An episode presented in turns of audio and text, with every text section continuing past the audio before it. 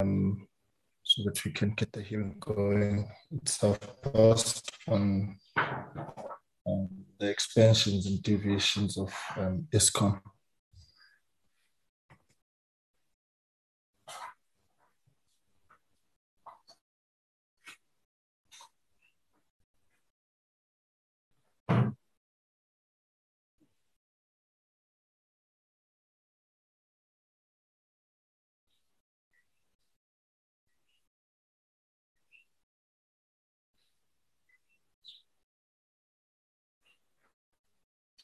The pen. Are we good to go? Yes, Chair. Um, the network seems to be stuttering. I'm not sure if it's on my side or your side, but um, we're trickling in. Okay, no, we can hear you. A few minutes. Right, now we can hear you perfectly fine. Oh, okay. I also have a network problem. I've had to move from my usual spot. Um, but to see, those are rural problems, not your problems. Okay. okay. okay. I think we are good to go, right? Um, I think colleagues are all here. All right, colleagues, um, good morning.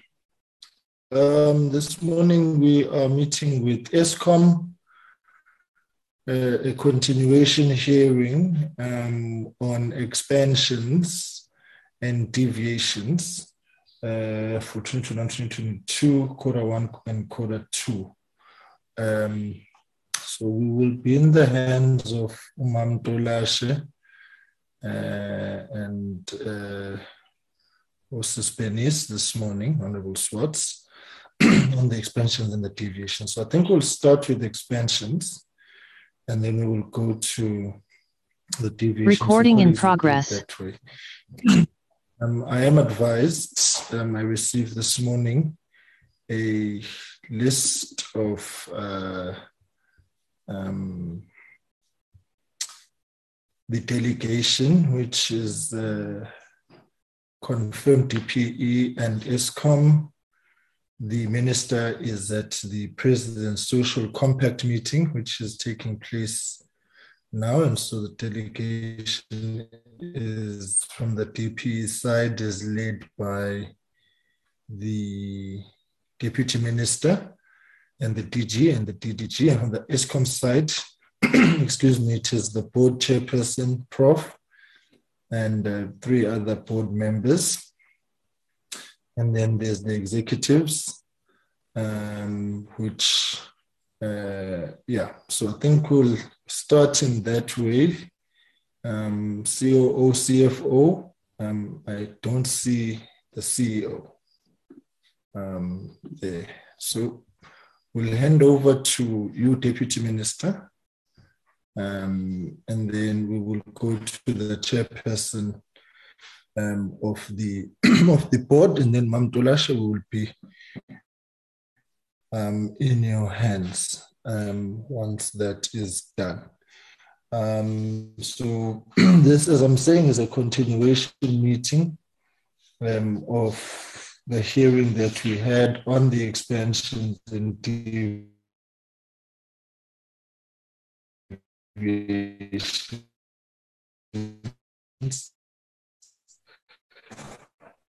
Uh, um, which, well, in quarter one, the expansions were eight hundred seventy-nine million, quarter two, one point nine billion. Uh, and if you go to the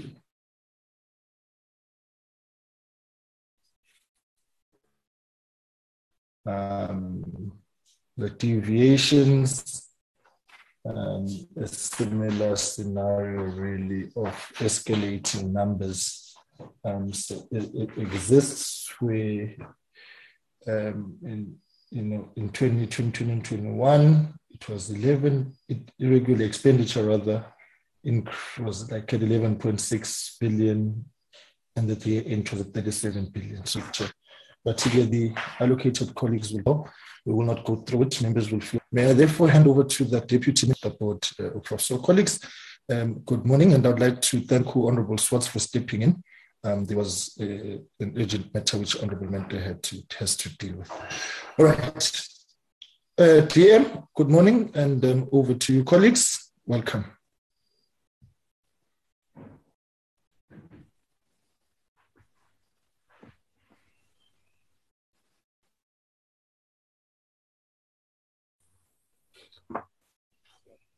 Our apologies, Chair. It looks like the D M is uh, still not connected.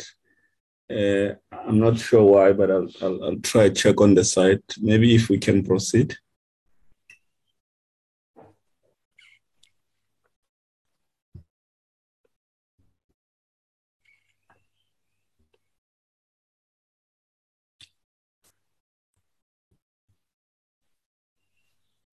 Chair.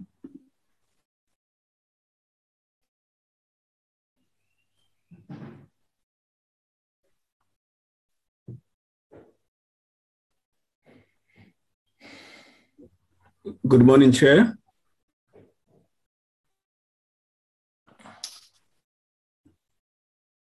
Good morning, Chair.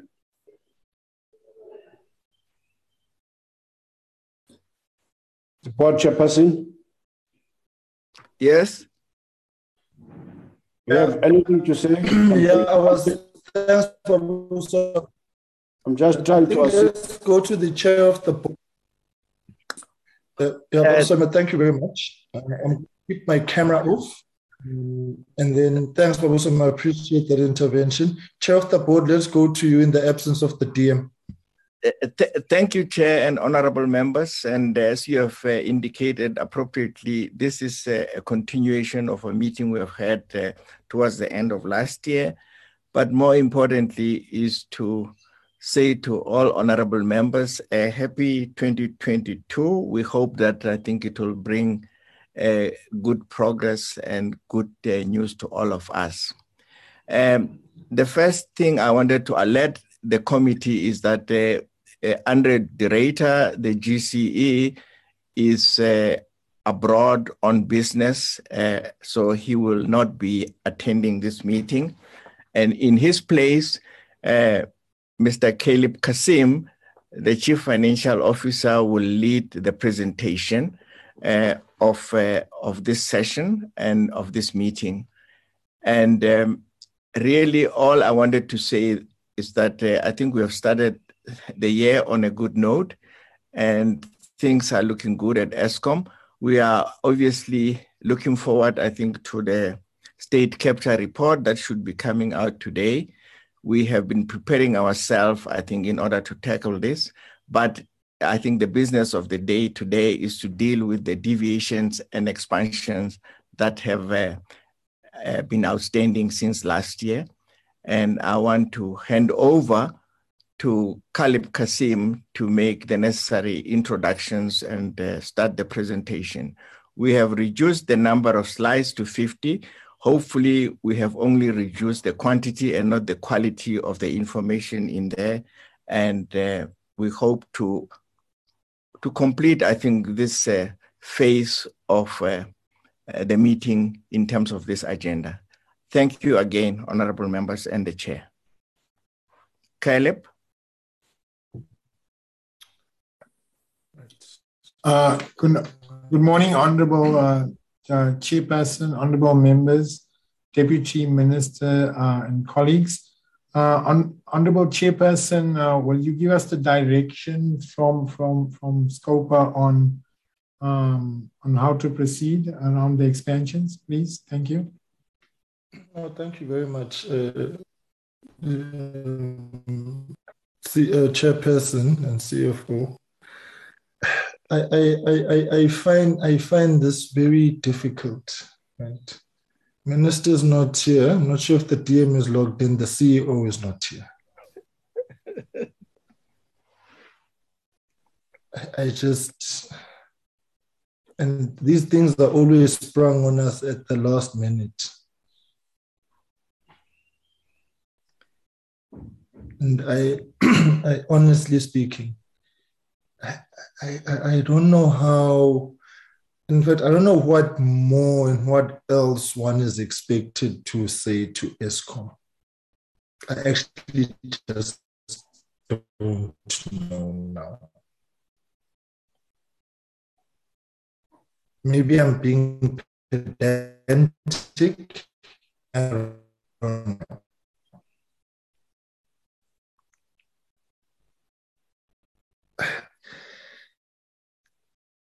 Oh, yeah, dollars.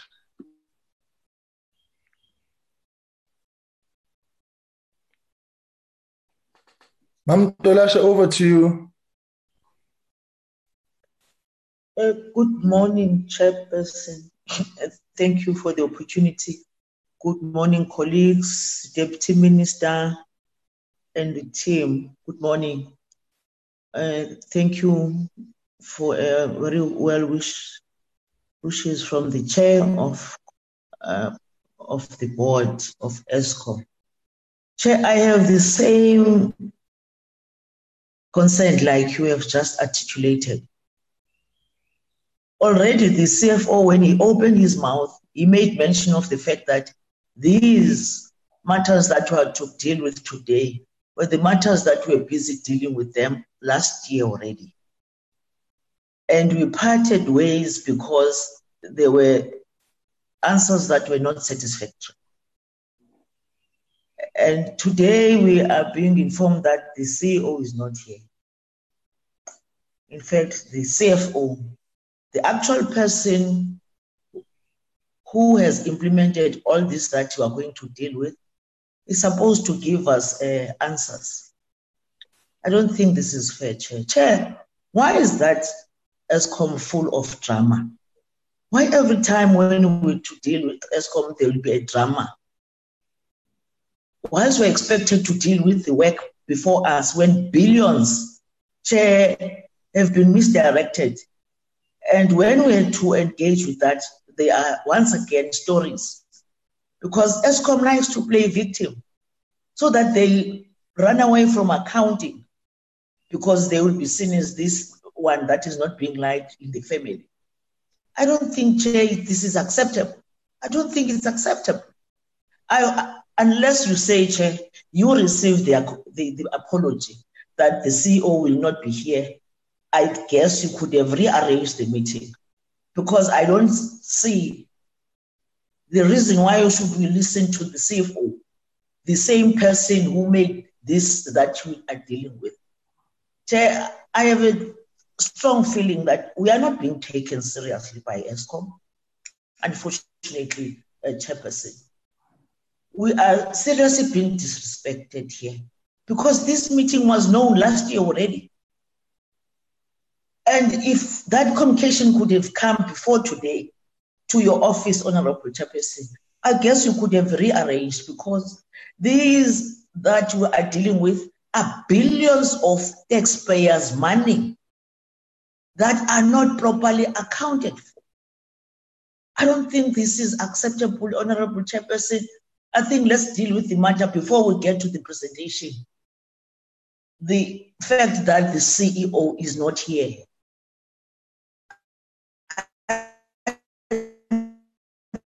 don't underestimate the business responsibility to the taxpayer on the amount of money that are sometimes being used in an appropriate manner. So I really want us to, to deal with the fact that the C E O is not here, and the fact that the that you received, you received this apology before today to your office, because from where I'm seated, you could have rearranged this meeting, because we need the C E O, the accounting officer, to come and account, Chair.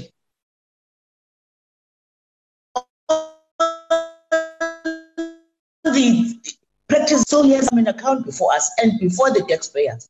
So, Chair, I say that you are really overwhelmed, but I think let's deal with the matter that the C E O is not here on a meeting that was known long ago, and dealing with the matters that need the accounting officer in particular. I, I rest my case, Chair. Thank you. All right. Thank you, Mam Tolashe. Um, colleagues, if you will pardon me, I'm going to have to keep my camera off. The network is um, a bit problematic on my end. Um, yes, Mam Tolashe, I received a list of attendees via email this morning at nine twenty-four. This morning at nine twenty-four. Um, it indicated the apology of the minister. I have not received an apology from the C E O. Suffice to say what the chairperson of the board has said um, in his opening remarks um, this morning. So I just put, that's what I have um, on my end. All right. So yeah, I thought you would want that explanation from me. Um, the email came, well, to me at the very least, at nine twenty-four this morning, six minutes before the meeting started.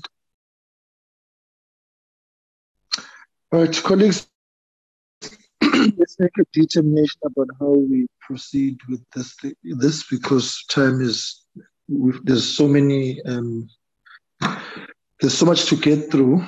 Um, like they've said, the slide is um, fifty-one pages, the presentation, um, and we're not going through the presentation in the event that we proceed because we just want to shoot straight to questions. We've read the presentation, we take it as read. Um, Tolashe, I see your hand is up again. Um, System, you'll assist. I'm using a smaller gadget now um, in the event that there's other hands. No, thank you very much, Chair, for the explanation. And that also raises a serious question that you receive list of attendees at almost half past nine when the meeting was about to start. I think the chairperson of the board must also take responsibility of this as the overall overseer of the of of of of of of of, of Eskom. Chair, I know and accept, accept the fact that we are under serious pressure in dealing with these matters. Uh, indeed, we have been we took longer than anticipated, but I think it must be registered here and now, Chair, that Eskom does not take Parliament seriously. Does not take Parliament seriously for reasons best known by, by, by themselves, Chair. I don't know, Chair, if the chairperson of the board can get to know only this morning, four minutes before the actual time, starting time of the meeting, that the most important people for the meeting are not going to attend. I don't, I'm not sure how the honorable chairperson of the board would take that. Maybe we, I'll be seen as a person who's overreacting, but I just want to know from him, how would he really take the fact that when a meeting has been pre-arranged, then apologies come four minutes before, before the actual meeting. So I think much as we are in a hurry to conclude this matter, but we should really note the disrespect that is being demonstrated here, and maybe with time we'll get to know the reasons. And if we can't get the reasons, we must find a way to make sure that the minister comes to come and tell us whether we are still the right person or right team to deal with Eskom. Our responsibility is not given by them anyway, but the taxpayers have given us this responsibility. Eskom seems, seems to disrespect everybody. With due respect, Chair, because this is how I feel with what you have just informed us and the fact that we had to do our job. But I think I must register our dissatisfaction with the, what the Eskom is always doing to ourselves, Chairperson, because Eskom likes to play victim. It's now a norm so that everybody see Eskom a victim. And at the same time, Eskom gets away with accounting processes, which is their sole responsibility insofar as the laws that govern this country are concerned. I don't think it's acceptable, Chair. Please forgive me to have been expressed myself this way, but I think I am in my right position as part of your committee, Chair. Thank you very much. No, don't apologize, Mam Tolashe. Can I... Um, Yeah, can, just one second, Prof Um, can I get uh, Babu Swami? I saw your hand, and then Prof will, will, will come to you. Okay. Thank you. Thank you. Well, well thank you very much, uh, uh, Chair, and uh, good morning to the Chair of the Board, the Deputy Minister, if he's connected, uh, and other members who are, are currently present. I, I think uh, the Mamutolash's expression uh, covers our uh, disappointment.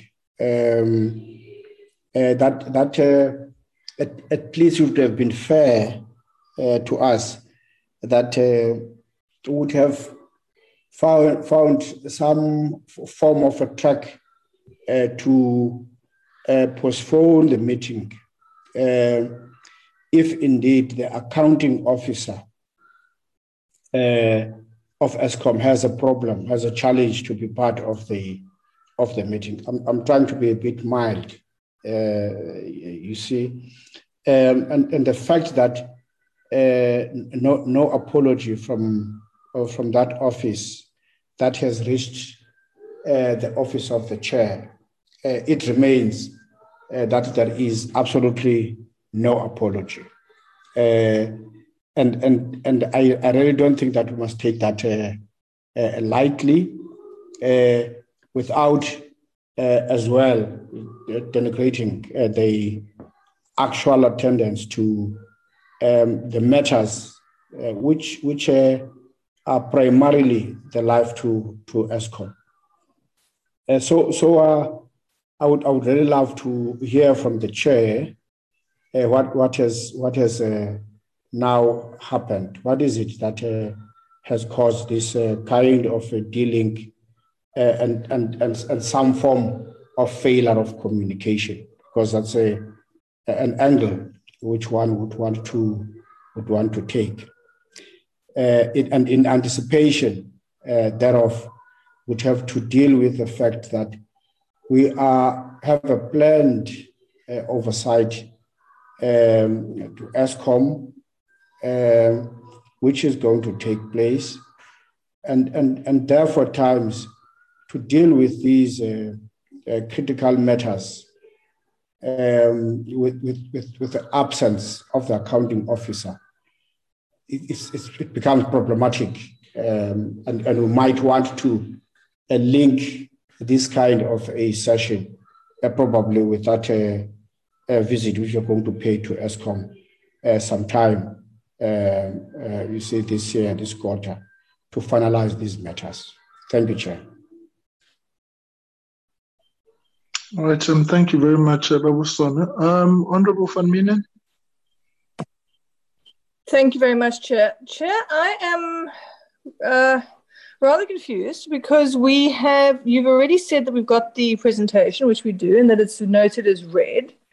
But I just want to note for the record that, in fact, at eight oh one on Friday morning, that was the twenty-fifth of February, I received an email addressed to all of us at Scopa, um, in which it has the attached Eskom presentation. And that came um, from an email received on Thursday evening at six twenty-three, in which we have the presentation from Eskom and the letter from Eskom noting The, the um, Miz Andre de Ruyter will not be in attendance, et cetera, et cetera, et cetera, due to international travel and engagements. So the fact is that the entire committee was informed on Friday morning of this. So I don't know why members are now saying that they don't know about it. And I'm also rather concerned that if I look at the last two times that Eskom appeared in, in front of Scopa, there have been certain members of the committee who have essentially trying to disrupt meetings and not allowed us to continue with, with some of our oversight. So I'm very concerned that this is becoming a pattern, and I'm appealing to you as the chair to please deal with this matter. Thank you. No, I, I, I note what uh, Honourable Van Meenen is saying. Um, I think that it's, yeah, I hear it, but as I'm saying, I have received no correspondence to me or to the committee about the apology of the C E O. I don't have it. Any other correspondence or things that they write between themselves, that's their own things. Seated here, I've got no letter, and I must say, I always take the professional courtesy to send formal letters to all entities and departments um, and persons of authority and persons of office, and seemingly it is okay for people to think that they can respond with uh, WhatsApp messages, S M Ses, or uh, yeah. So I and and and and I and I note the, the concern that you have, and it's anchored in a non. Yeah, I just I just feel that there has to be an improvement in how Eskom and D P E communicate to us. But seated here, I don't have a letter from Eskom telling me or the committee that the C E O is not there. I received a, what I did have sent to me was at nine twenty-four this morning, the list of attendees. So that's that's where that that that that matter is. Um, and it's an old age problem of the communication protocols between us and um, um, and Eskom. So, colleagues, I, as I said, the presentation is taken as read. The board is here, which is the accounting uh, authority um, of the board. And Lebo, I've noted the, the message that, that you have sent. I will respond to it. Um, so, all right. Colleagues, I'm going to appeal as follows, because we are going to Eskom at the end of the month as soon as we get the approval from the presiding officers. Uh, that because the board is here and the C O O and the C F O are present, that we proceed. And if there are matters which we do not receive satisfactory responses, we um, we will flag those and continue with those matters um, when we meet with Eskom at the end of the month. Um, and I, I, I, I do so reluctantly, actually. I, I make that request very reluctantly um, because it's, it, it, it's a pattern that there always has to be a trailer of sorts. A, a, a dramatic preamble to our starts to meetings with Eskom, and it's that it is not to do the right things the right way.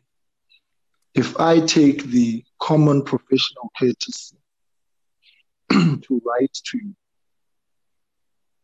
on a formal parliamentary letterhead, and I append my signature at the end, it is equally common professional courtesy, at the very least, to do the same.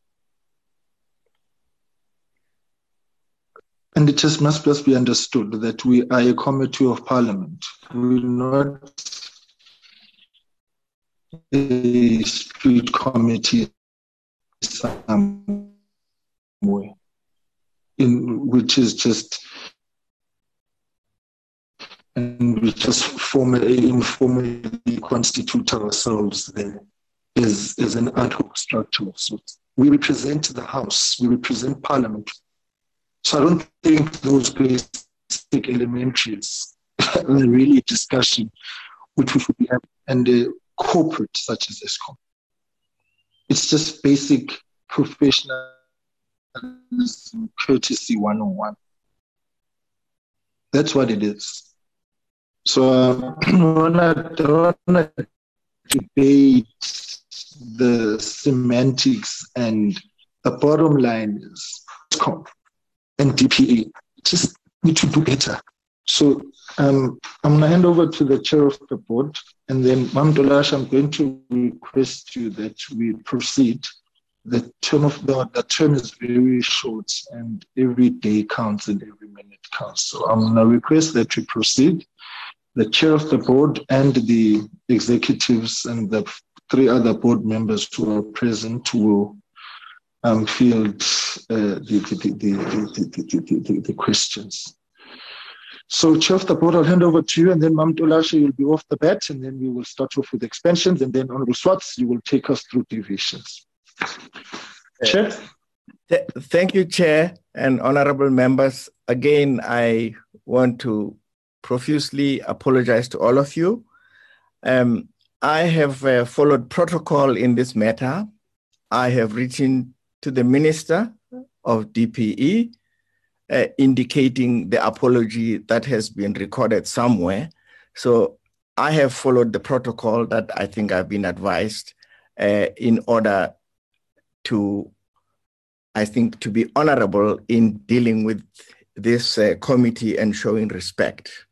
And the letter to that effect is on record. It, it it's uh, it's obviously the usual communication problems, but it is not out of disrespect that we are in this situation. I think the the proper protocols have been followed. They may not have reached, I think, you, the chair, and the committee in time, but nevertheless, they have been done. I think the the the ESCOM team is here, is properly constituted, except as as I say for the apology. And again, I understand, I think, the the sentiments of uh, members of this committee. I do not, and I don't think the board of ESCOM or anybody disrespects you uh, uh, as far as I can read from the situation. But I entirely agree with you that we should try and deal with these issues today, and whatever we cannot resolve maybe will be handled uh, during uh, the visit that you are planning, and hopefully uh, communications will be a little bit better than what we have today. But uh, f- just to place it on record, a letter has been sent to the minister to record, I think, Andre's uh, uh, apology long before this meeting. How it has not gotten back to the committee, it's something that I cannot account for at the moment. Thank you, Chair. Right. Um, I think, uh, Chair, when we when we meet um, at Uh, on the oversight visit, I think let us iron out this this communication headache, because it has been saddled with us now for the longest of time. Yeah.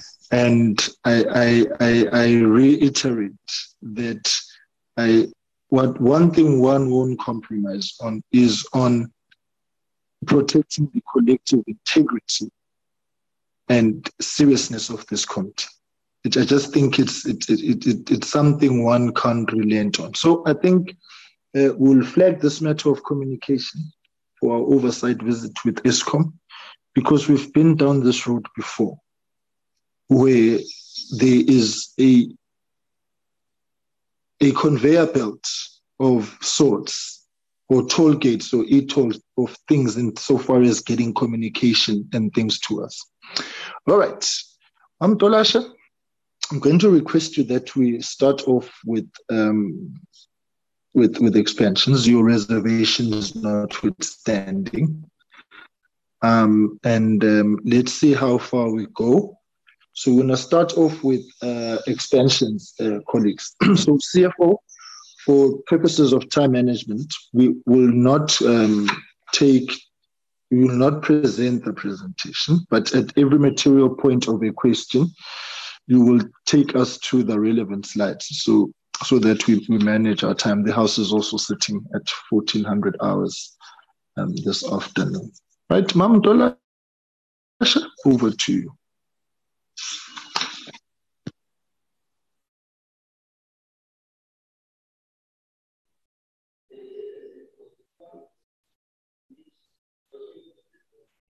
Thank you for clarifying everything else that makes us to feel the way we're feeling.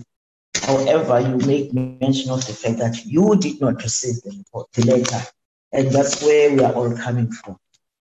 Chair, if we can remember a little bit, Chair, that ESCOM was amongst the top twenty applications for expansion in Q one of twenty twenty-one twenty twenty-two, with the highest number of applications.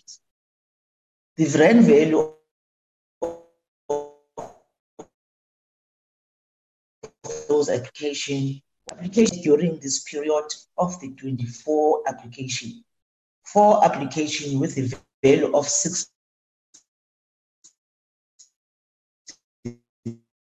million. I mean six point seven share the application with a value of eleven point seven billion. They were conditionally supported, and five applications with a value of one point three billion for noting.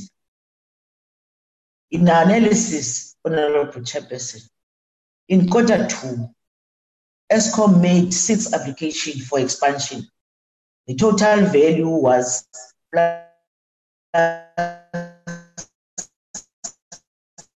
minus eight. These four applications were totaling eight hundred fifty-nine point five million. They were conditionally supported by the National Treasury. The two applications totally totaled six million. They were not checked. If I may, Honourable Chairperson, I would want to make mention of the date of the twenty-sixth of the seventh, twenty twenty-one. The company supplier by the name of Arnot Ash, their contract extension, purchase and collection of fly ash from Arnot. This chain was not supported. However, in the presentation submitted to Eskom, I mean to Scopa by Eskom, it says these applications were supported by National Treasury on the twenty-fifth of November, twenty twenty-one, from five to ten years. I guess, Chair, in that, we need more explanation. Again, Chair, on the twenty-sixth of the seventh month, a company by the name of Metrofile, provision of document storage and concert makers. This, again, Chair, was not supported by the tre National Treasury. In fact, it was declared by auditors, and Eskom was required to take action against the responsible officials. It was declared irregular, Chair, by the A G. Chair, there are a list of companies or transactions that were conditionally supported, which there are four of those. They are K F A Saudi and T M S Group. Their role is supplying transportation, erection, and dismantling of scaffolding and insulation material. They were conditionally supported by the National Treasurer. The extension for three months ending on the thirty-first of October, twenty twenty-one. Again, the Thero Services, Chair, the provision of a heritage specialist for examination and rescue of heritage resources. They were also conditionally supported by the National Treasury. This expansion was supported on condition that the costs are independently assessed and evidence be submitted to National Treasury. We want to hear from Eskom whether that was done in fact. Again, Chair, on the sixteenth of the eighth month, twenty twenty-one, the company by the name of E N S Incorporate, also it's a legal service, requested to review the current task of E N S to include the application brought by Eskom against Econ, Econ, Econ Oil. This was conditionally supported again. No, no, it was it was approved on the condition that it is cost cost effective for Eskom to use this service provider. We'd want to hear more whether that is the case.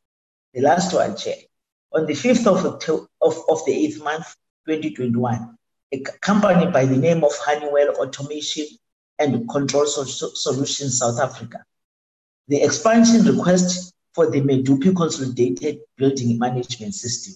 This was also approved, the extension of this contract for six months from October twenty twenty-one until March twenty twenty-two. We want to hear whether that is the case. Chair, on all these transactions that I've made mention of, we would want to hear, especially on the company by the name of Metrofile. This contract was declared irregular by the auditors. That's the case, Chair. Eskom was requested to take disciplinary actions against responsible officials. In their official, in their submission to the committee, Eskom indicated that the responsible employees had resigned. Just want to hear, when did the employee resign? And what other actions does Eskom intend to take? Eskom to also need to really need to set a tone, Chair, for even other employees that even if they resign, if there are allegations of wrongdoing, then they decide to resign, they will be follow up the case until the financial loss is recovered. We want to emphasize that. On the Thero or Thero Services chain, this extension was supported by National Treasury on the condition that the costs are, costs are independently assessed and the evidence of this assessment be submitted to the National Treasury. We want to hear from Eskom whether this did in fact happen. Chair, I will end there insofar as this matter is concerned to get to hear more from Eskom. Thank you very much. Okay, um, thank you much, um, Tolashe. You've raised, uh, I think, about four or five there. Um, Eskom can go through them seriatim, and then we will field the questions. Uh, Chairman, thank you. If uh, Natasha can put up our presentation, please. Thank you, Chair. Uh, Chair, uh, uh, uh, I, I got most of it, but it was breaking up. Uh, I've got Arnot Ash, Honeywell, Metrofile, K F A Scaffolding, the Heritage Site, and E N S. Uh, so, uh, Chair, we will go through those. If there's any we miss, you you you will guide us. Uh, if we can start, uh, Natasha, with uh, I think I think we can start with the Honeywell uh, presentation and give feedback on that, and we'll cover the others. Uh, Honourable Chairperson. Um, Vicky Nxumalo will take us to the Honeywell uh, transaction and that expansion that was not supported. Thank you, Vicky. Over to you. Thanks.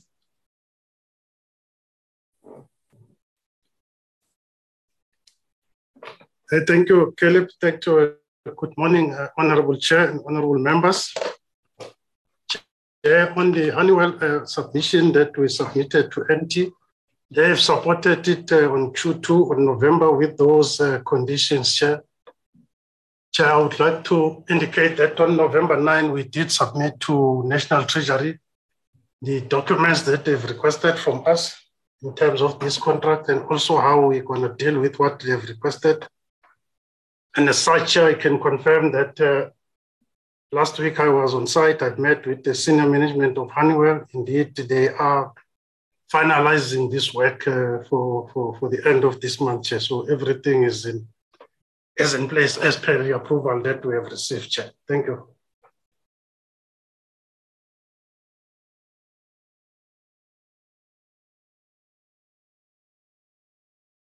Uh, Natasha, if we can go to uh, the, the Metrofile one, please.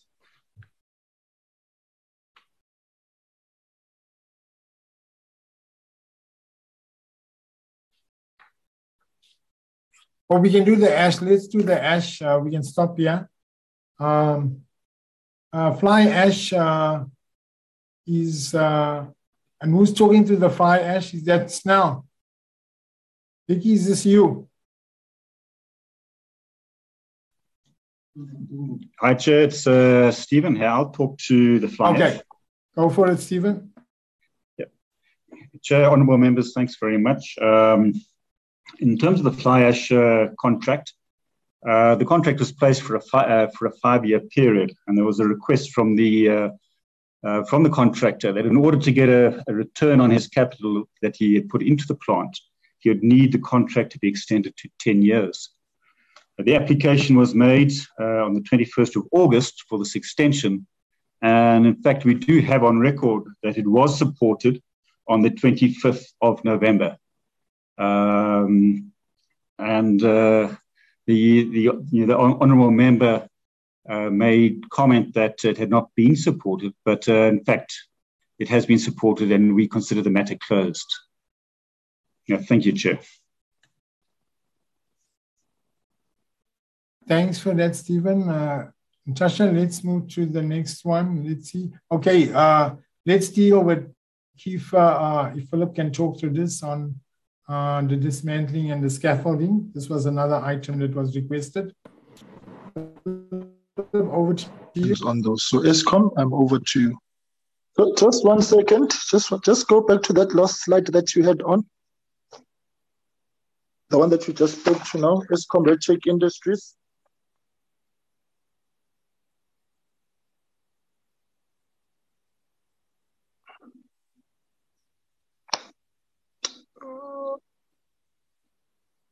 Okay, we'll come back to that. All right, Pan, proceed. Uh, thanks, uh, Philip. Uh, you can do Kifa and the scaffolding. Good morning, Chair. Um, good morning, honorable members. So, Chair, this was also conditionally supported by uh, National Treasury, and the conditions were fully met. The contract came to an end at the end of uh, December. And we've uh, subsequently placed a new contract which commenced on the first of January twenty twenty-two. So National Treasury had some conditions that were stipulated, and those conditions were met, Chair. Thanks. Uh, Tasha, we can do the heritage one. Yeah, Sekomotso, if you can do this, please.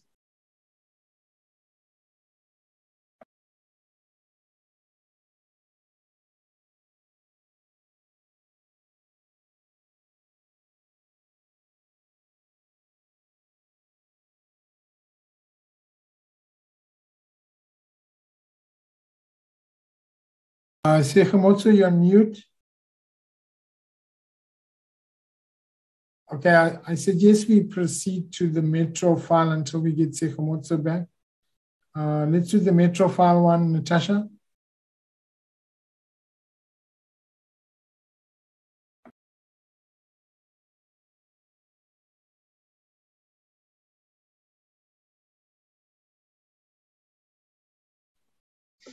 Chair, thanks very much. Um, Honourable members, uh, uh, hello again. Um, due to the fact that this uh, th this uh, issue goes back back to two thousand seventeen, uh, and to get the correct corporate memory, I'm going to ask Lunga Majuli, who's head of our procurement, to take us through it. Thank you. Over to you. Um, C F O, you see, this is precisely why ESCOM hearings are frustrating. I don't know how many people have spoken now. And I would really implore you that moving forward, leader of delegation must be au fait with all the issues. We are towing and throwing between too many people. It makes for an incoherent hearing. And I've raised this before.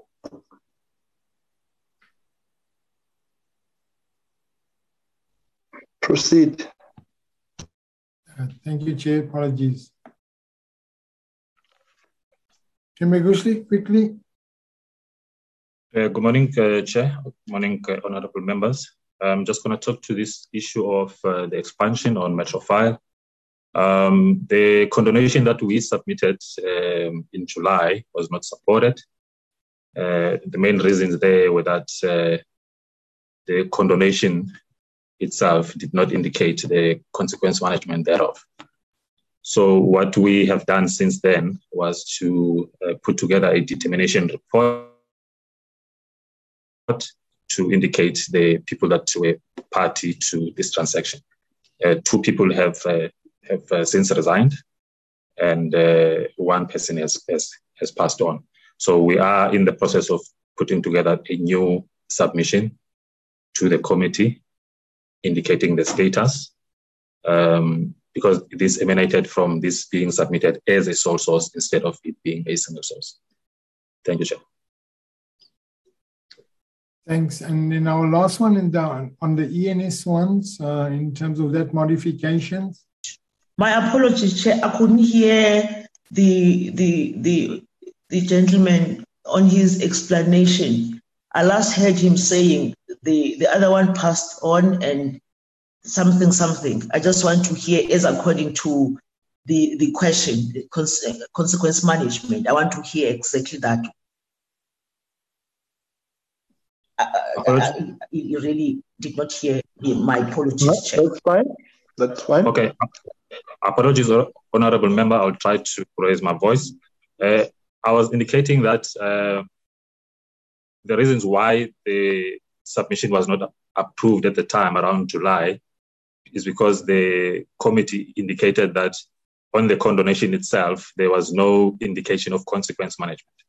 So what we have done since then was to do our determination report internally. And in that determination report, we indicated the number of people that participated in that uh, in that transgression or in that transi uh, transaction. And two people out of the people that were party to the transaction have resigned. One resigned in uh, twenty twenty. The other one resigned in uh, twenty seventeen. Um, so the, the, the, the, the one person that was party to the transaction as well had passed on.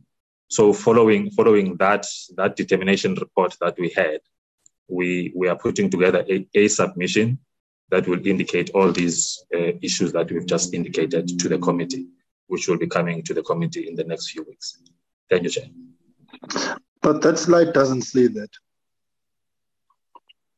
The National Treasury recommendation is that Eskom is, is requested to commence with the condonation process for this contract as it was declared irregular. So the issue of uh, consequence management is secondary, but the contract was declared irregular. That's correct. That's correct, Chair. The, the condonation report is the one that was already submitted in July, but because it, it, it did not indicate clearly the, the, the issue of consequence management, the team went back now to do a determination report, which is an internal report in, I mean, internally. So what we have since then, we have identified the people that participated in that transaction.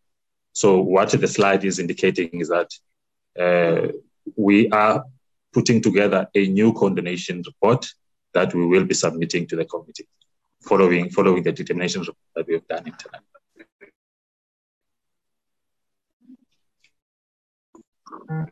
So if there was contract management, the contract would have been regular.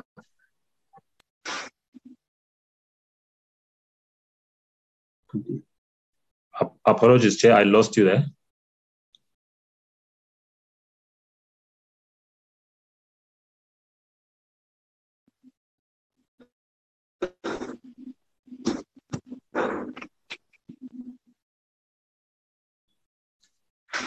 You, you made an application on a new contract. You made a you made an you made an application on an irregular contract. That's the nub of the issue. I'm failing to find the nexus between consequence management and the irregularity of the contract. Why is the contract irregular? I just think we need to think through that explanation very carefully. The, the contract, contract was declared. Yes, Chair. The contract is irregular because instead of us to contract management. So now this cop, this this cop.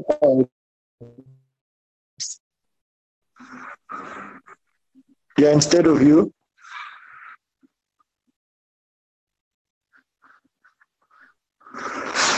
Yeah, yeah, getting lost. We don't get you. No, um, I'm saying, uh, Babusam, um, the contract was declared irregular. So the issue of consequence management, I fail to find the nexus between the irregularity of the contract and the consequence management. Suffice it to say that uh, it would, consequence management is insofar as the um, the implementation is concerned. But substantively, what made the contract irregular? I think that's the issue. Chair, Chair, if I may come in, uh, the reason why the contract was irregular because it was started as a sole source instead of it uh, being a single source. Hence, we had to come to to the committee to indicate it as such, uh, as part of the condonation process. No, then then say that, because then that that goes to contract management, not consequence management.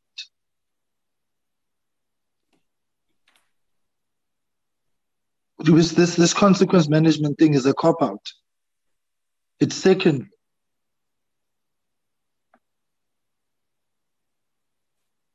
Because then ultimately, then why are thing why are, why are applications on being made on the wrong basis?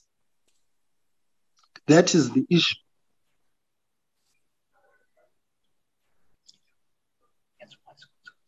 Let's not hide behind convenient uh, statements and then no. Uh-uh.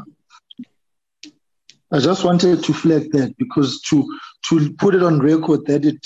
It, it was because there was no consequence management is incorrect. The application, the, the contract was irregular. Consequence management doesn't doesn't regularize contracts. Right, you can proceed. Sorry, Mam Dulashe, I just I just wanted to flag that issue. You can proceed. Eskom. Uh, Honourable Chair, uh, uh, Honourable Chair, uh, uh, Natasha, let's go to E N S Econ Oil slide. And uh, honourable members, yeah, uh, we were asked to demonstrate uh, the cost effectiveness of the appointment of E N S for the Econ Oil uh, litigation process. Uh, I think you must be on slide number slide number nine. And, and effectively, what we've done. Uh, We, we've gone through our internal legal panel process where it was a mini tender where rates were submitted. And based on those rates submitted, we then appointed uh, E N S uh, uh, for this transaction. And, in, uh, and also, we do understand from a, a legal perspective, as, as the transactions continue, Uh, through the legal process and, and the court cases, it's important to retain the same legal team uh, with regard to uh, Econ Oil.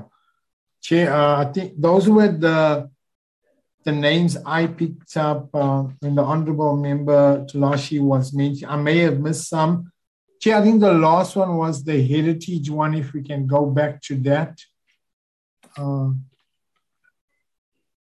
and if Sekimotso can just quickly talk through that one.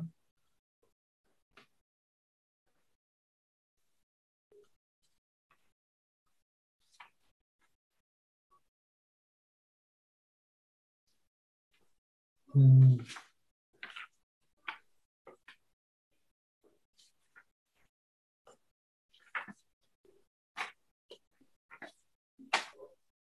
Uh, yeah, yeah. Uh, Honourable Chair, the, the matter is being discussed with the L Limpopo Provincial Heritage uh, Resources Authority, um, uh, complainants and the Department of Arts and Culture for resolution. Um, that's where we are in, in terms of this. Uh, the audit re report will be av available once it's concluded, and auditors were, were satisfied with the completion of the project and the report. Chair, those, those are the, uh, the expansions that I picked up uh, that we were requested to go into. I may have missed one or, one or two because of the connectivity, Chair. Thanks. Mam Dulashe?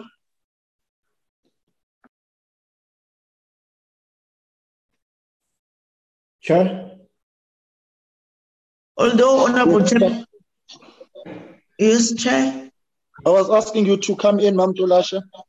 Oh, thank you very much, Chair. Although you, you, you pursued the matter, but I still could not get the exact answer from the from the, the, the officials, Chair. You you you you explain that there is to an extent uh, the definition is not uh, the one that the Eskom is, is having, and you ask a question, but I did not hear exactly what was the, the official's response in that regard. Thanks, Chair. All right. Thanks, uh, Mam Dulashe. I see the hand of Babu Somyo. You, you, you know, the, the, the, the issue that you drove Uh, for, for, for Eskom to understand uh, the causal factors of these expansions and deviations. um, uh, sitting and looking into all these areas which are of, of reference now might lead uh, into, into something which I, I, I, I, I might call a policy drive from Eskom side, which could be informed by the fact that they always go for uh, such applications to Treasury, and the amounts are big, uh, you know, uh, either caused by the fact that a contract uh, fell on the wayside uh, because of its own time, or it was incorrectly uh, awarded, and this is the case uh, in this instance in terms of its own defiance. And, and, and therefore, uh, Eskom would feel a bit strangled by the fact that these processes require observation um, of the uh, P F M A. Uh, P F M A. And, and uh, they, they, the, the question which could be lost there is, is to whether this institution has its own policy, which uh, seeks to create predictability on procuring goods and services. And such a policy uh, is in line uh, with a, a P F M A, and, and, and, and therefore these things uh, which would fly on uh, a, a factor of application after application, denial, uh, restrictions uh, in terms of such applications uh, being caused by Uh, lack of observation of such a policy uh, which informs procuring uh, by, by, by the a body, uh, Eskom. So, so, so my, my, my main worry is, is looking into uh, such instances. Always they would apply, Treasury uh, would have a condition, and after that condition has been laid, they would go back. Why, why is it? Why is it always like, uh, like such? Uh, because the failure of predictability for me creates problems uh, for Eskom in the first instance.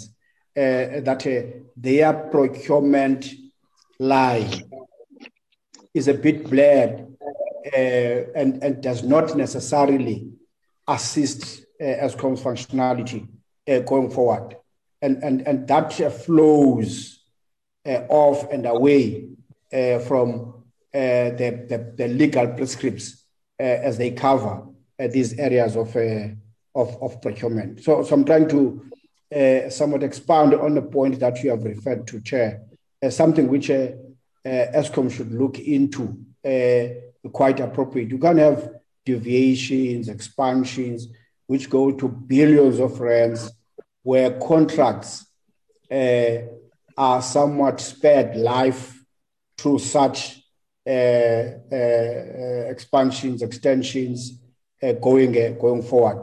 Others from twenty thirteen, uh, others twenty seventeen. And, and uh, this is a, a causal factor uh, which gets into green contracts by uh, default. Thank you, Chair.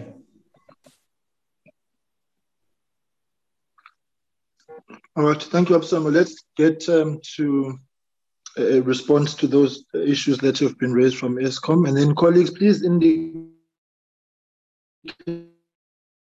in our side office if you wish to uh, speak.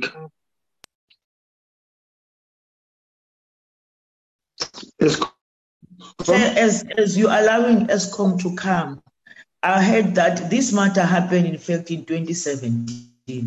Now the, the report is saying there's now the, the Eskom is preparing for another determination report.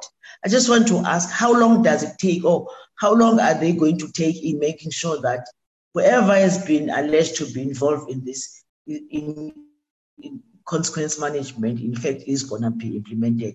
As part of the questions that Honorable Somio have just raised. If I can also get that, Chair. Thank you. Okay, thank you. Eskom.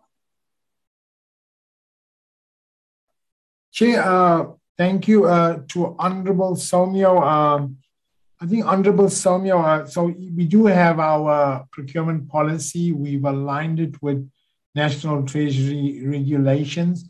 I think what has been positive in, in the last year, Honorable members, one, Eskom has weekly meetings with National Treasury and D P E, uh, where we discuss uh, the procurement transactions.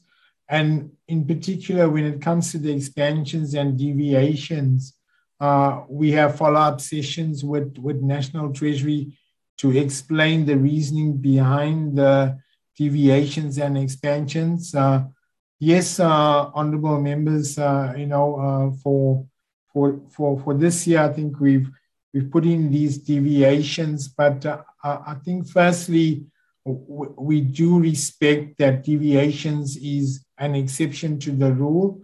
We've, in, in, in this uh, financial year, concluded uh, over one thousand six hundred new contracts, of which then the deviations that we've applied to National Treasury was twenty-three uh, deviations, honorable members. Uh, uh, and we have, uh, as part of the deviations, I know we're still going to get to it, Honorable uh, Chairperson and members, uh, we have taken, uh, especially around uh, sole source and single source, a more cautionary uh, approach in requesting those deviations. And you will see that come through where, uh, as uh, I think Stephen has explained earlier, uh, we didn't go back to a single source. Uh, I do believe that uh, in the, that engagements and uh, uh, direction and guidance we're receiving from National Treasury is helping to, to improve the quality of the applications and, and then the results thereof. But we do acknowledge that, uh, as you've always said, uh, Honorable Chair, deviations is an exception to the rule. Maybe just uh, for the members to also appreciate, we now report deviations and expansions Uh, on a monthly basis to the Executive Committee, as well as to the Board uh, Investment and Finance Committee, with a report going to the full board. So that's what we've put in place in terms of the deviations and expansions, and it's getting the necessary uh, attention. We, we also agree that uh, that focus uh, is now cascaded across uh, the divisions, uh, where they have their own heads of procurements and through their respective group execs that are looking at. Uh, we, I think, uh, honorable members, on expansions, uh, uh, we need to also uh, take into account the continuity of certain transactions that requires Eskom to expand. And maybe lastly, I think on, honorable Somio or one of the members asked around expiry. We do monitor that as well, to ensure that uh, going forward, we don't find ourselves in a situation where contracts expires. That should not be a reason uh, for requesting uh, expansions. And we need to uh, do that property, proper planning timelessly, which we're focusing on. Uh, Honorable uh, Chairperson, that's just uh, some responses from Eskom, but we can follow it up with, with much more detailed written responses. Thanks. All right, and colleagues, are there any other questions? I just want, if none, I just want to go to the Hopewell expansion, the one in quarter two, right, number twelve.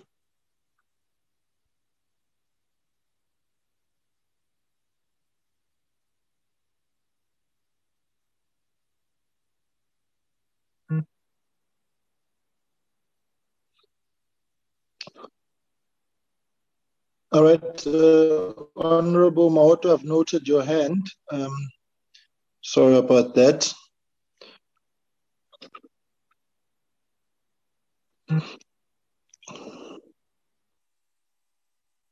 All right, the, the Hopewell, um, the, just uh, three things on my part. Um, were there any payments made? Because um, item four there on the approval conditions is that any payment made to the contractors will um, be independently verified before it is made. Was that done? Two, Um, item five, any expenses incurred before this approval is classified as irregular, as it was not supported by National Treasury. Were any payments or any expenses incurred in that regard?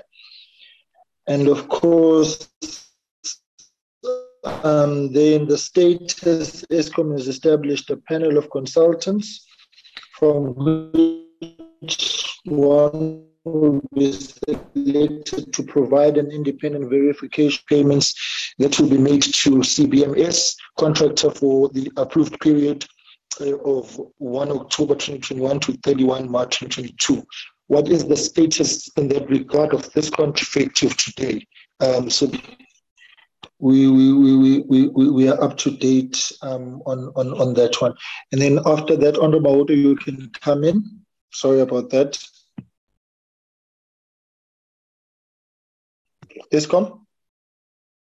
Stephen, if you can respond. No, it's on my, thank you. It's on my side, Chair. It's Peggy speaking here. Thank you, Honorable Chair. Yes, indeed, the, the conditions that for all the payment need to be independently verified, it is being done, Chair.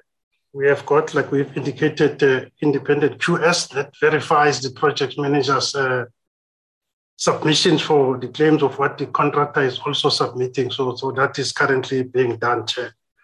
And then also the status of this contract, like I've indicated, I've met last week with the senior leadership of the contractor with the project team on site.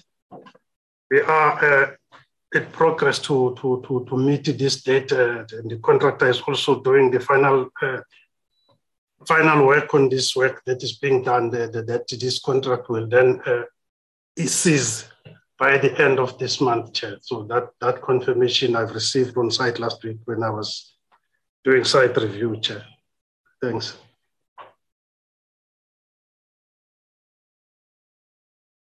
Okay. Um, were expenses incurred before this approval? Yeah, Chair, just to, to state that there was no payment that was done before the approval, as that was put in, uh, the contractor was uh, put off during that period before when we were waiting for the approval, waiting for N T's approval. Okay. And then has this contract been expanded before? Yes, Chair, it has been expanded, uh, extended uh, previously. Uh, it was mainly due to the, because this contract, Chair, if I may just explain, it's a contract that is dealing with the, the control from different plants once they are finished. But because of the delays on the civil side, and one of the civil contractors that went on business rescue as well, so they couldn't then uh, finalize their scope of work, uh, Chair. So, but then, then there were also delays that were coming from their side, which we have then uh, penalized that through the contract allowed uh, delay damages as well. We have uh, maximized the delay damages on this contract that was allowed on the contract. So, so there were delays coming from the contractor itself and then from the other civil contractors. And we are we have dealt with that. And the one that has uh, now went on business rescue. So then there we are dealing with uh, some of the, with the practitioner now dealing with some of the payment. The contractor is still continued to, to, to finalize, although not in full speed. But yeah, that, that was the main reasons for the extensions of this contract.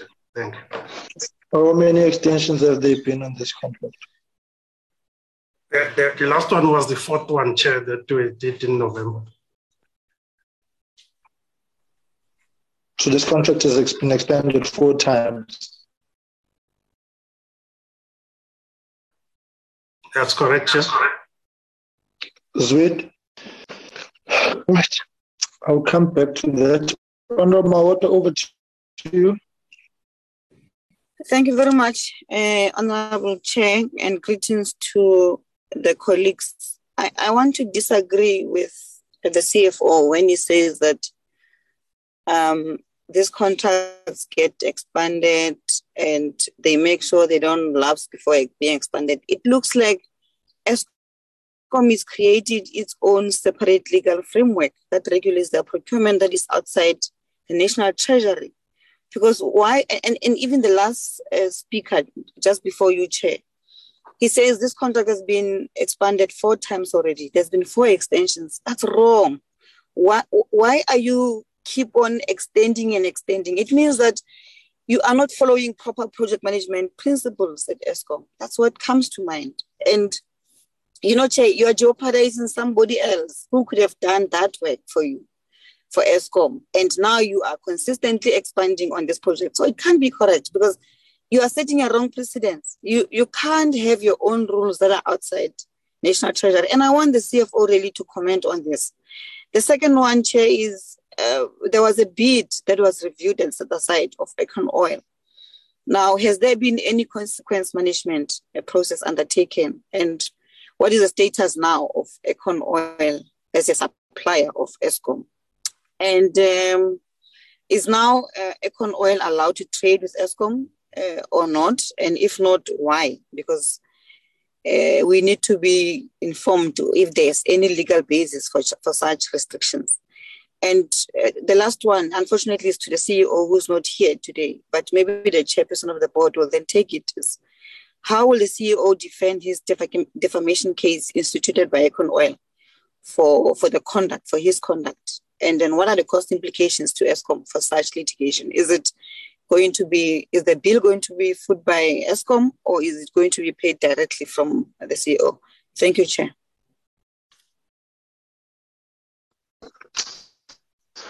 All right, let's get responses to that.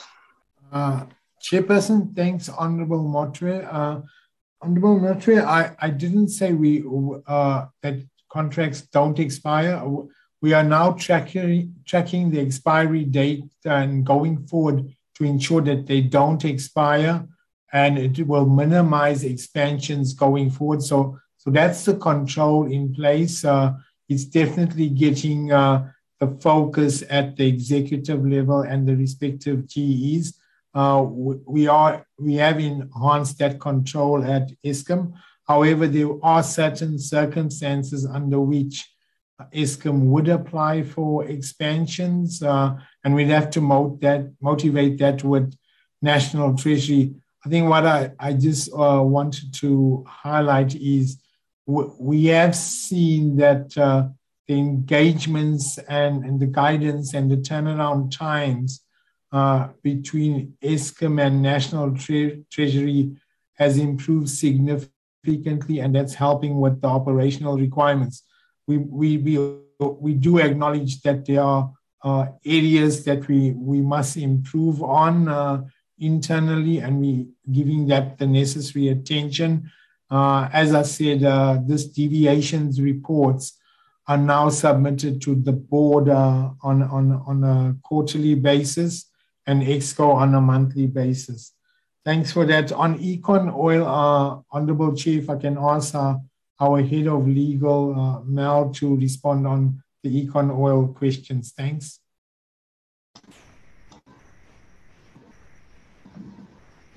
Thank you, Caleb. Um, good morning, Chairperson and committee members. Um, on Econ Oil, so there were several questions asked. Um, I've noted them and I will try to address them each separately. So Eskom is currently in litigation or various forms of litigation uh, with Econ Oil. Um, the one referred to here uh, relates to the contract which has been declared invalid. The latest development with that one is that um, Econ Oil has taken the matter to the Supreme Court of Appeal for um, on appeal initially, which was dismissed, and then subsequently for reconsideration, which was also dismissed. Um, this is basically uh, something that happened in the last month. Um, as a status, uh, the status of Econ Oil as a supplier um, at Eskom. So Econ Oil has been suspended um, following um, Eskom's supply review review process. Um, the suspension itself has not been um, communicated, I guess, yet to the National Treasury, and there's no application to actually blacklist Econ Oil at this point in time. It is something that Eskom has in the pipeline and is currently considering. At the moment, the position we've taken is that um, due to the various forms of irregular conduct, um, fraud, corruption, et cetera, that has been identified against Econ Oil. We are currently not trading with Econ Oil, and um, as a business, uh, it's a decision that we've taken. Regarding the question on um, the defamation case against um, the C E O of Eskom, so that matter's actually been silent for a while now. We haven't heard from Econ Oil. Um, in terms of the cost allocation um, as to how the legal fees will be paid, um, I'm actually not, um, I don't have um, a mandate to speak on that. So if we could, if I could take instructions and revert on that question, that would be appreciated. Thank you, Chair. All right, um, thank you very much. Uh, uh, colleagues, are there any further hands on this um, part? Mam Tolashe. Thank you very much, Chair. I'm fine with the responses. Okay, thank you very much. Colleagues, if I may, I just wanna, I think um, we ESCOM must, just on all the expansions that um, are there, um, the ones from quarter one, um,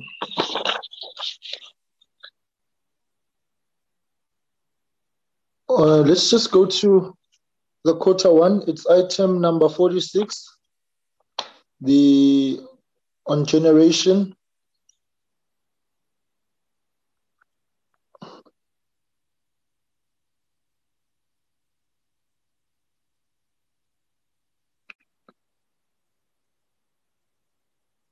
The ones conditionally supported.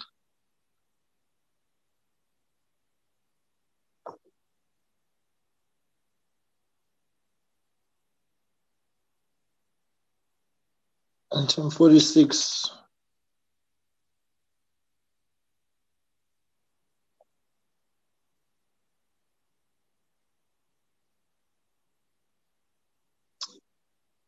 Right. Has that contract been expanded before?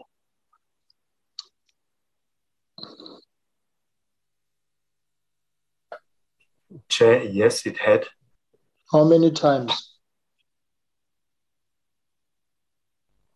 I think it was about ten times before this, uh, Chair. You see, that's, that, that is ultimately the issue. You set up these contracts and then you entrench them as evergreen contracts through expansions. Why?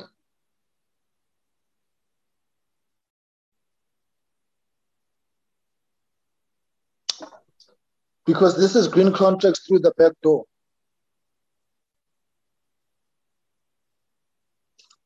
Why is the contract being expanded ten times? So, Chair, in the with the previous one, there was litigation uh, against Eskom by one of the uh, suppliers, uh, and then that delayed the whole process of getting a new contract in place, uh, and that's why it had to be extended uh, or expanded for those many times.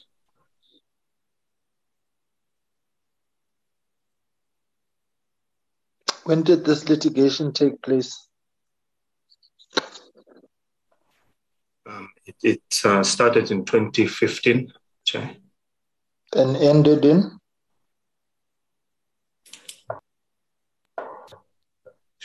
It, it ended in twenty eighteen, Chair, and that's when we were able to start a new process. Yeah, it ended in twenty eighteen. And so how many times has it been expanded since twenty eighteen?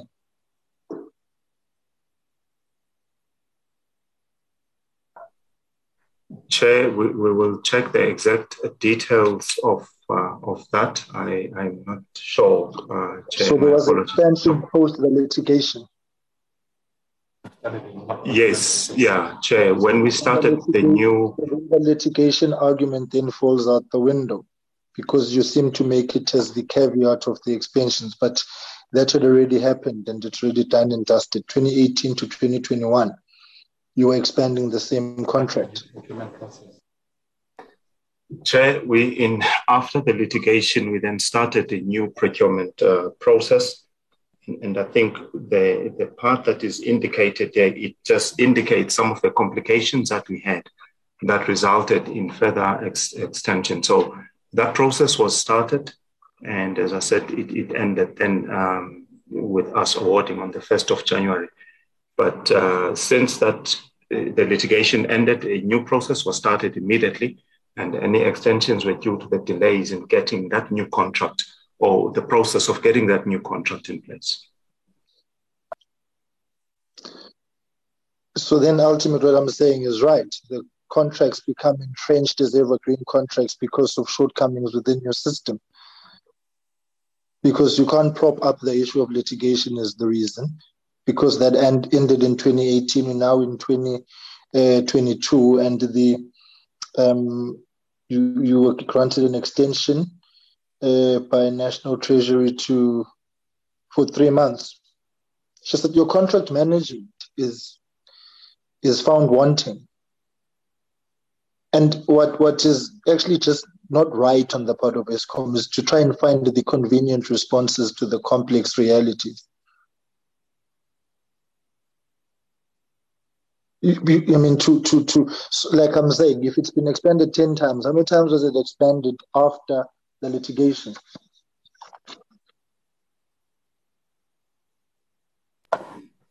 Chair, as I said, we will confirm that. I do not have the exact number of times yeah, after no, the... you, no, you see, Eskom, I've said this, you don't come here unprepared and with half-baked responses. I've said this on numerous occasions. Go. Because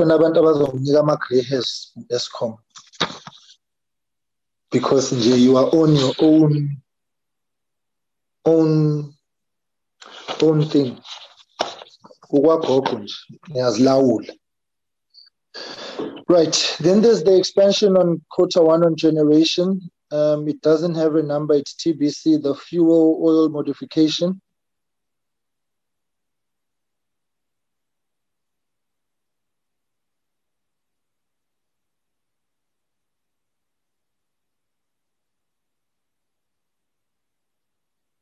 Right, what's the progress on that? Because the existing contract expired on the thirtieth of November and thirty, thirty-first December twenty twenty-one, respectively. So what's the what's the status there now? Because it's now March twenty twenty-two. So the contracts did not uh, expire; they were due to expire on those uh, on those dates. Uh, we did get approval from National Treasury to extend that. Uh, approval expires at the end of March. Um, and that's when we want to, uh, we aim to get a new contract in place. But that's not what that slide says. That slide doesn't say that. You acknowledge that, uh, Chair. You say it will expire, but your own slide says the existing contracts expired on the thirtieth of November and the thirty-first of December twenty twenty-one, respectively. It's now March twenty twenty-two. So which is which? Chair, the contracts did not expire. They were due to expire uh, then, before we got the approval from National Treasury. Matt, um, I'm, I'm assuming I'm speaking to Mister Tugasha, right? Yes, Chair. Right. If you can please read for me the bullet from the bot, two from the bottom on that slide. And the bullet reads, Chair, the existing contracts expired on the thirtieth of November and the thirty-first of December twenty twenty-one, respectively. So, Chair, that's an error on the on the slide. The contracts were, it, it was supposed to read that the contracts were due to expire on the thirtieth of November and the thirty-first of December twenty twenty-one.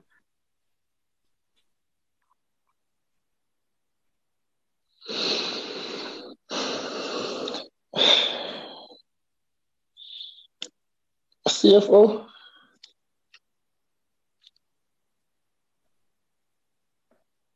I just, I just, I just wonder whether are there any other changes that you would like to make to this presentation? Uh, Chairman, apologies, no, nothing from, from the Eskom team.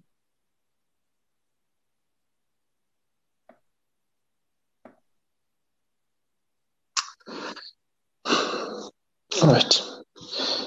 Colleagues, please just flag that particular one. Um, right, the next one, I just want to go through this three item. Item fifty-seven. Um, I will get National Treasury to come in now. Right, that one. Item fifty-seven, National Treasury supports the extension for six months only, ending thirty-first December twenty twenty-one. Right, so what's the status of that now?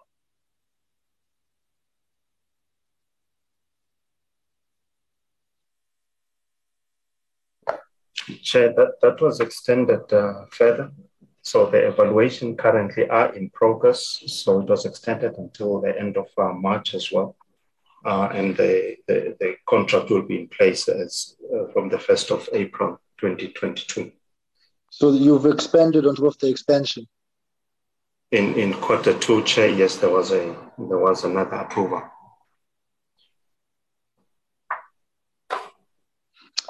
How many times, how many other expansions have taken place on this particular contract? Chair, it was, it was only these uh, two, the first one to December and then the next one to March. So you are due to, well, this is the last month, are you on track to meet your deadlines? Yes, Chair, we are on track. It's National Treasury, you can, I hope, Nash, I hope, uh, Chair of the board, you see the pattern I'm painting here. I just hope that it's noted. Right, um, National Treasury, let's go to you. Uh, I will come back to these expansions and then honorable colleagues, if there's any other further issues you'd like to raise, we'll take those and then um, honorable Swartz will take us through AMA deviations. National Treasury. Um, thank you, Chairperson. Good morning to you and to all the honorable members and colleagues in the call. Chair, uh, I'm, I'm going to start a little bit um, at the back with the um, contract modifications that were, were raised and discussed earlier on. To say that, Chairperson, the challenge that has been from our side is that some of these um, contract modifications, especially that you see that comes over and over and over again, they tend to be established through deviations, so through sole source deviations or single source deviation. The biggest challenge with that, with establishing a contract um, in that manner is that right from the beginning, Chairperson, it did not follow a fair process, it did not follow a transparent process, but most importantly, it did not follow a competitive process. So when we see the contract modification coming to National Treasury for consideration, you find that we, we, we find ourselves in a position that, first of all, um, we are not in a position or in no other position but to support these contract modifications simply just because of continuity and the fact that the projects have to continue and the impact Um, that uh, failure of those con uh, of those contracts to continue um, has on Eskom's ability um, to deliver on, on electricity, Chairperson. So that, that, that is the first hard position. Then the second hard position becomes, right, so how cost effective are these processes when we keep on modifying these contracts Um, uh, on perpetuity, Chairperson, which then we, we, we, we, when we then support, have to support with the condition that says these um, financial implications have to be assessed. From our perspective, we believe that Um, Eskom is supposed to assess these cost implications prior to even approaching National Treasury for, for, for, for modification. As part of contract management, they should monitor the financial implications of the project. But you would see that with the conditions that we then put when we support um, a contract modification because of the nature of, of the services or the products that are being required, we then say you have to independently assess them, assess them and give us feedback. Um, and you the the the, the cost um, have have have to be um, uh, reasonable. Chairperson, a number of times we we have found ourselves in a position where we would go back and say, for us this looks a, a little bit exorbitant, and there are a number of projects, and as you would have seen in some of the letters, where we said, look, we will also take our own time to go out to the market and find service providers that can help us to come back and assess some of these um, contracts and projects ourselves independently, Chairperson, to, to bring some sort of assurance or comfort that um, there is some level of cost effectiveness in how um, uh, uh, some of these uh, contracts have been, have been modified. The other challenge, Chairperson, um, that you would have seen, and um, I'll, I'll try and, and, and figure out exactly, just to give you an example of a contract where time is extended. And I think it's, it's, it's the contract that has been extended for five years, where the, the, the extension is mostly for time. But the reason why the extension is mostly for time is because the, the, the contract is being funded by a contingency fund. A contingency fund is, is, is, is funds that, or a provision that has been set aside to deal with unforeseen circumstances.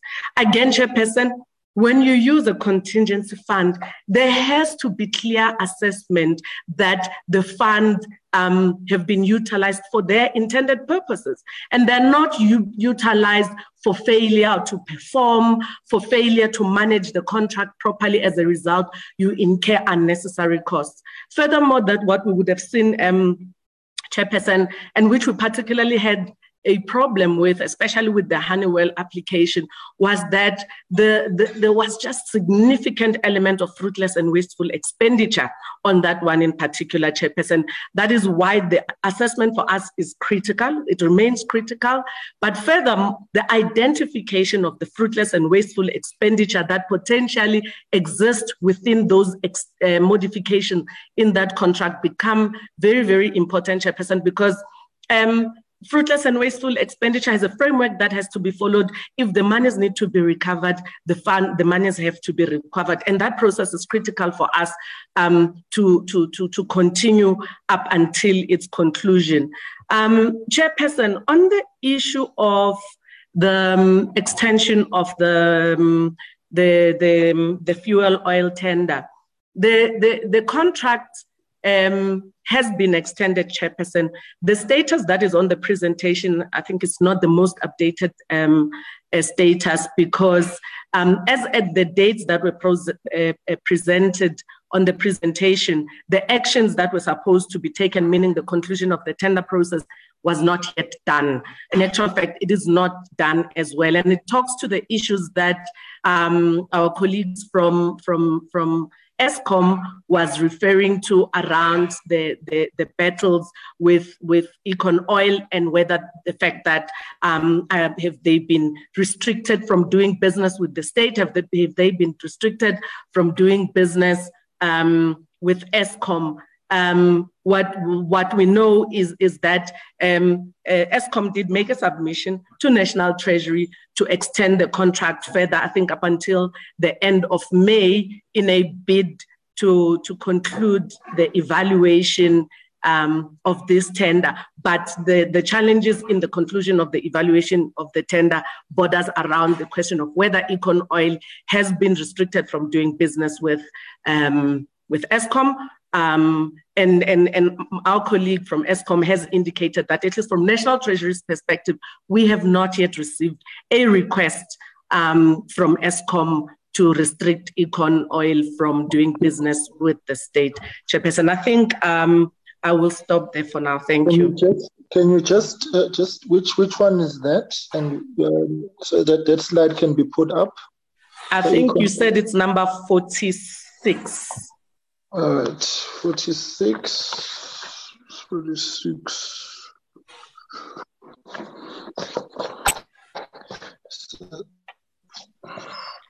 That is the one, Chairperson. The previous one that was slided, that is the one. Right, so, all right, so the one where there's been further, uh, um, Um, expansions.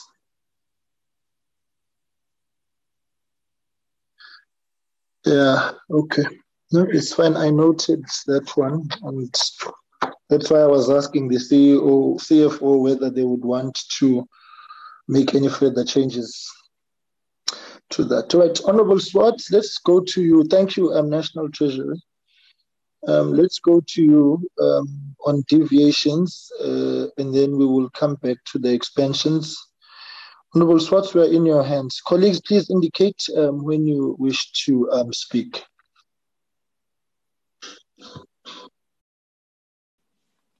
Um, good morning, Honourable Chair. Babu Samia? I'm, I'm, so, I'm sorry, Chair. I've been trying to raise my hand. In, in oh, okay. The... You can proceed. Well, my apologies. Yeah. You can proceed. No, thanks, thanks, thanks, Chair. Thanks, thanks, uh, Chair. I wanted to ask a, just a question from, from Treasury. Uh, uh, do, do, do you, at, at the Treasury level, do you anticipate through tracking uh, uh, all these matters that uh, relate to expansions, deviations um, of, of, of contracts, um, which, which I think they come to yourselves uh, through thick files from time to time? That you would, uh, or you have had some form of engagement uh, with Eskom uh, to waiver uh, the application uh, of, of uh, uh, procurement uh, requirements as per your regulations um, and um, as, as well per defined Uh, prescripts uh, of of uh, uh, P F M A?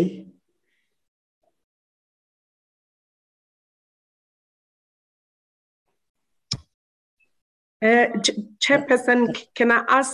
I, I'm I'm I don't understand the question, uh, Chair. If you, Honourable Samir, if you can maybe rephrase it a little bit for me. In in, in looking into the, the the track and trail. Uh, of the applications for deviations uh, and the conditions that goes with from your side, uh, maybe a, a cause for frustration uh, from Eskom.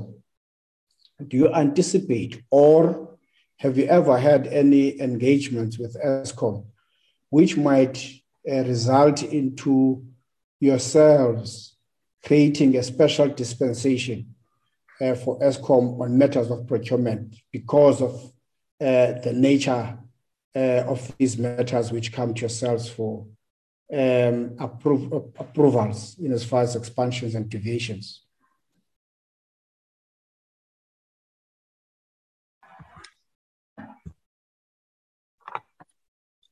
Honourable Chairperson, through you, um, yes, we, we, we have had um, engagements, Chairperson. There, there were requests um, from Eskom Chairperson that allude to the challenges that they are experiencing insofar as procurement is concerned, especially when they would like to effect um, issues of uh, deviations, um, mostly because of the times or the turnaround time that sometimes it takes National Treasury uh, to respond, but also, Chairperson, um, because of uh, the board decision that had been taken um, that certain procurements from Eskom um, should be done uh, through what we may call single source deviations um, uh, by approaching O E Ms. Um, For, for cost effectiveness. We, we had numerous engagements, Chairperson, um, where we had to outline the different challenges that um, Eskom was facing insofar as compliance is concerned. Um, and, and, and, and we continue to, to engage, uh, Chairperson. Um, has, has the di dispensation been granted, Chairperson? Um, no, um, there hasn't been any dispensation so far. Um, that has been granted to, to Eskom insofar as that is concerned. But there has been engagement. There has been a request um, for, for, for, for such a dispensation to be granted to Eskom. Thank you.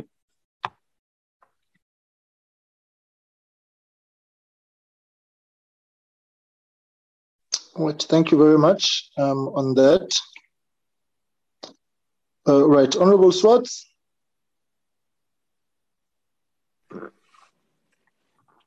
Um, good morning, Honourable Chair. Morning to the D M and um, to the Honourable Members and Officials. On deviations not supported by Treasury. On Trans Africa Projects Pty Limited. Why did Eskom prefer the services of Trans Africa Projects Pty Limited and not test the market? On what basis did the Eskom official, Mister Stephen Meyers, approve this deviation? On what basis was Trans Africa Projects Pty Limited preferred? Was there any investigation conducted by Eskom to ensure that none of its employees have financial interest in Trans Africa Pty Limited or any of the companies, especially those that were applications for deviation? Thank you, Honourable Chair. All right, let's get a response to that. Yeah, thanks very much, Chair. Uh, thanks, Honourable uh, Members. Um, uh, Trans African Projects is a partially owned subsidiary of Eskom Enterprises. And for many years in the past, uh, Trans African Projects uh, had an internal supplier status. And hence, whenever we need specialized resources, uh, and in fact, for slide uh, twelve and thirteen, Uh, where we wanted to increase our performance capability through bringing in specialized resources on the training academy and specialized resources uh, to do some of the projects. Um, because we had used them in the past for so many years, uh, that's why they were approached.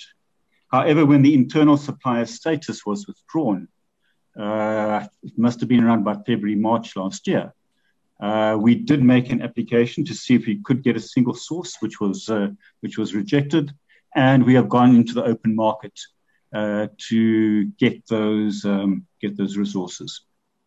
Uh, in terms of any uh, conflict of interests, I do believe any declaration of interests, conflict of interests, are fully up to date. Um, and uh, as far as I know, there is no Uh, uh, shared interest or shareholding amongst employees at uh, E R I and T A P. Thank you, Chair.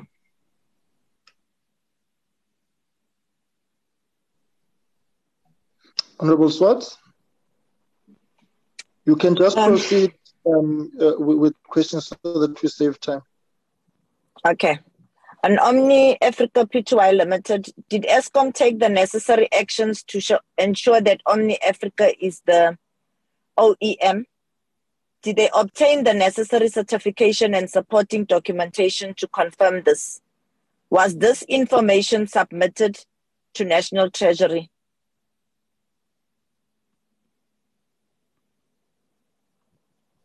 Thank you, uh, Honourable sorry, Chair.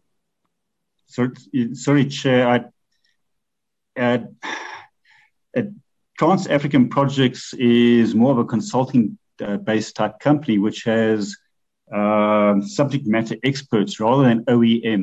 So they don't produce uh, turnkey solutions uh, or proprietary type equipment. Rather, they have a grouping of subject matter experts which can add value to our projects. Um, thanks, Chair.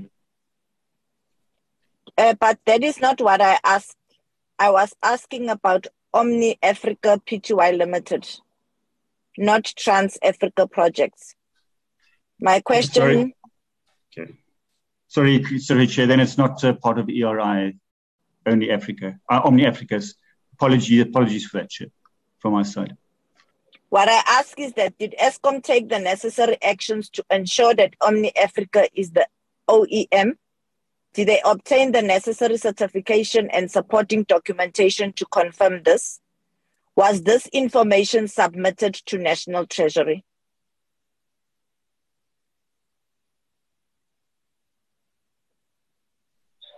Uh, good good uh, morning, um, Honourable Chair and honourable members. This is Faith Byrne. Um, I'll be addressing the question around Omni Africa. Um, yes, Chair, we did um, we did um, get a letter um, from the O E M, and we did um, indicate that in the letter to National Treasury.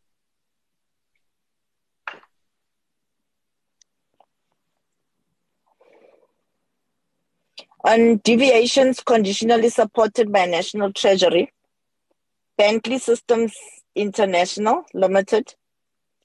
In their presentation, Eskom stated that the R F P to the open market is being finalized and will be issued during quarter four for the year twenty twenty-one twenty twenty-two, end of March twenty twenty-two. Is Eskom still on track with this? Will this tender be issued on time to avoid further applications for deviations and to ensure business continuity of Eskom operations?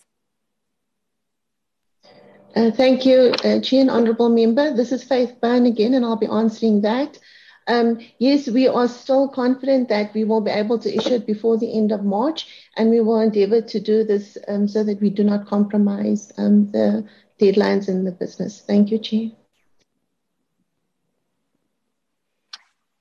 On White and Case, why did Eskom apply for deviation for the provision of legal services from White and Case? Why was this company preferred?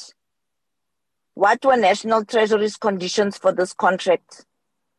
Have all these conditions been met? The details for this deviation are not provided by Eskom on their submission. Is it on National Treasury's submission to Scopa?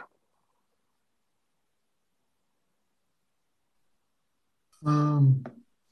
Uh, Honourable uh, Member, I, I think the White and Case one may relate to quarter three, but just uh, on a high level, uh, White and Case requests for that deviation and to continue with them. Uh, they uh, uh, had uh, uh, looked at all our loans, uh, conditions, and developed a a tool that at any point in time can see whether a certain clause in a transaction on our loans results in breaches. And the request to National Treasury, Treasury was um, to continue with that services as we embarked uh, on the unbundling process, and, and we would need such services for lender consent.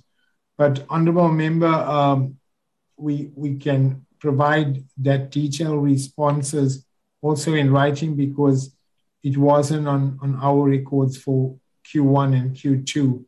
Uh, and eventually, my, my recollection is it was rejected uh, by National Treasury, and then we had to go and test the market again as Eskom. Thanks. So when you do respond, will you be able to also tell us that um the forty-two million three hundred eighty-two and seven hundred twenty cents was not paid to White and Case in this instance when when uh, you we'll requested do, that? Well, well, we'll do that in, in our response, Honourable Sarge. Okay. Law Trusted Third Party Services Pty Limited.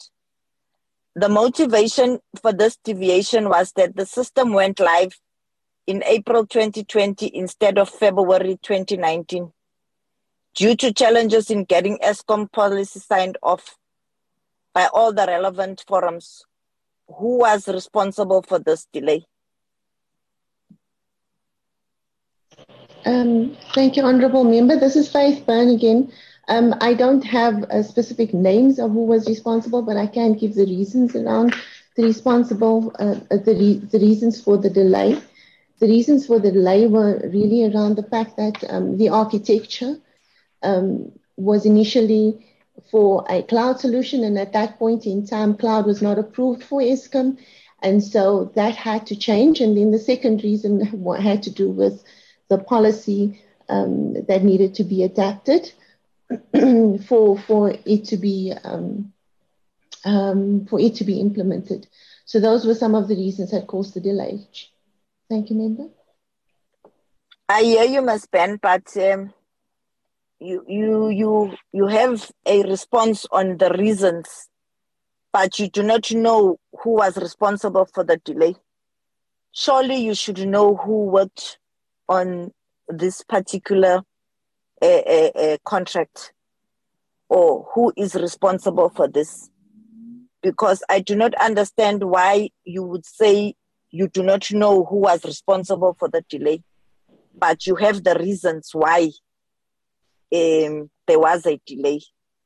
So I think that we should surely be told who was responsible for this, even if it's not today, but uh, we should know. Because I cannot say that I do not know who is responsible, but equally have reasons um, why there was a delay, but do not know who was responsible for the delay. Because we are talking of twenty twenty instead, April twenty twenty instead of implementation in twenty nineteen. So I do not believe that Eskom would not know who was responsible for the delay. Thank, thank you, Honourable Member. Um, we, um, I would just like to get the exact name and share that in the in a closed format. Um, but um, the delays were within um, the project team and the project manager, um, and that would be within the I T division. Thank you, Chair. Um, thank you, but still I am saying to you that um, now you had just said to me now you do not know who's responsible for the delay. When I interrogate you further, you are now saying that there's a manager, there's an I T manager, but you will still look for the name. Those are the problems that we have when you are responding to us, because surely it can't be that you come here and then all of a sudden there is amnesia on who is an I T manager. And um, surely there was a project team leader. If you are mentioning project team, I'm just raising this so that when Eskom comes here, you must know who is responsible for what, and not only be able to give us reasons of delays. Because it seems like at most of the times when you come here, you do not want to take the responsibility of naming who is in charge of what, when, and how. On Eskom Road Tech Industries, uh, E R I, the motivation provided by Eskom for the deviation was that the Minister and COP twenty-six delegation's visit to Komati was deemed as an emergency. National Treasury's response was received after the work was completed. This application was not approved by National Treasury due to poor planning. Why was the site only prepared when the Minister and the delegation visited the power station? Why did Eskom go ahead with the work without obtaining the necessary approval from National Treasury?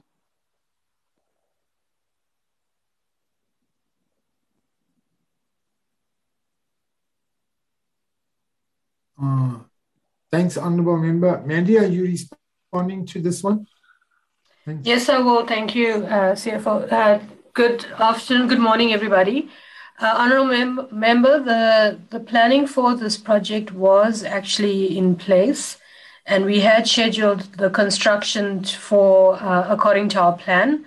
However, we received notification a few days before this plan visit that the minister ministerial delegation plus an international ministerial delegation were going to visit Komati way ahead of the schedule that we had planned.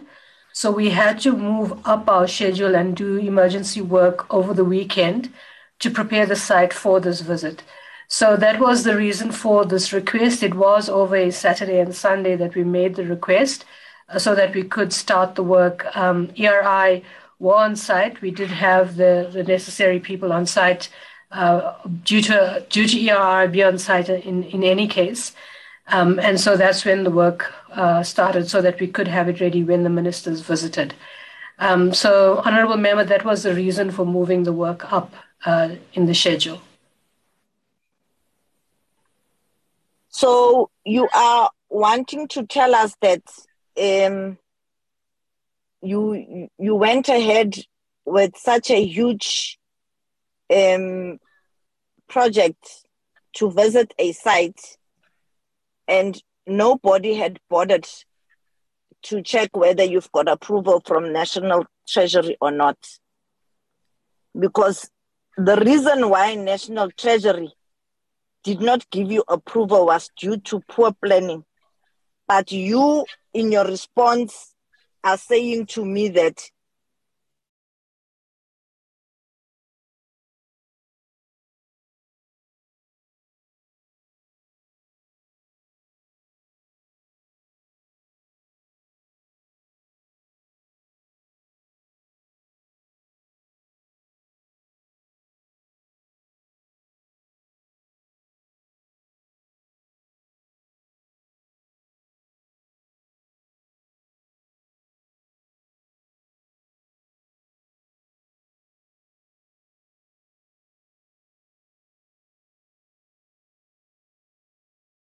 recording in progress. All our policies in relation to Treasury giving you a go-ahead?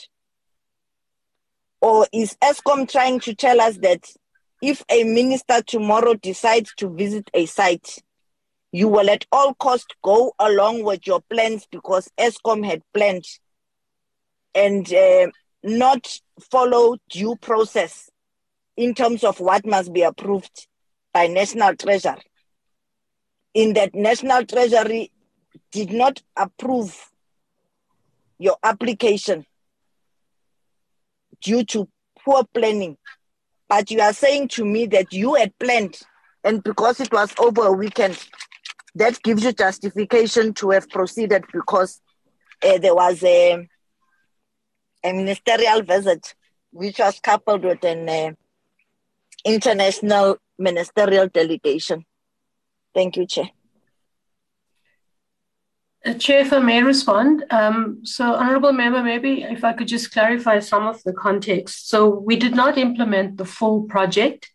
The work that we needed to get done that weekend was to actually bring material onto site, to transport material from Rocheville as well um, in to Komati. Uh, which we normally do use E R I for. So it was tested by our procurement team for a reasonable cost. Um, so it was not the full project that was implemented. It was transporting material to site and doing some um, earthworks. And that was not the full project. Uh, we also then made the application on the Monday to National Treasury. So it, by no means were we uh, flouting governance processes. The uh, context also was that we were asked to demonstrate our uh, repowering and repurposing projects to the uh, ministers, to the delegation, because we were uh, trying to obtain funding via the COP twenty-six for the full uh, repowering, repurposing program. So all of, like I uh, mentioned earlier, all of these projects were planned to be implemented. In fact, we actually have gone out to the market now to the, for the full project. So the work that was done during that weekend was mainly to, to transport material to site.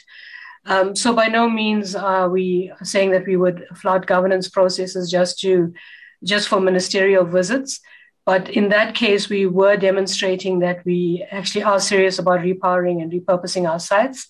And so a minimal amount of work was done that weekend.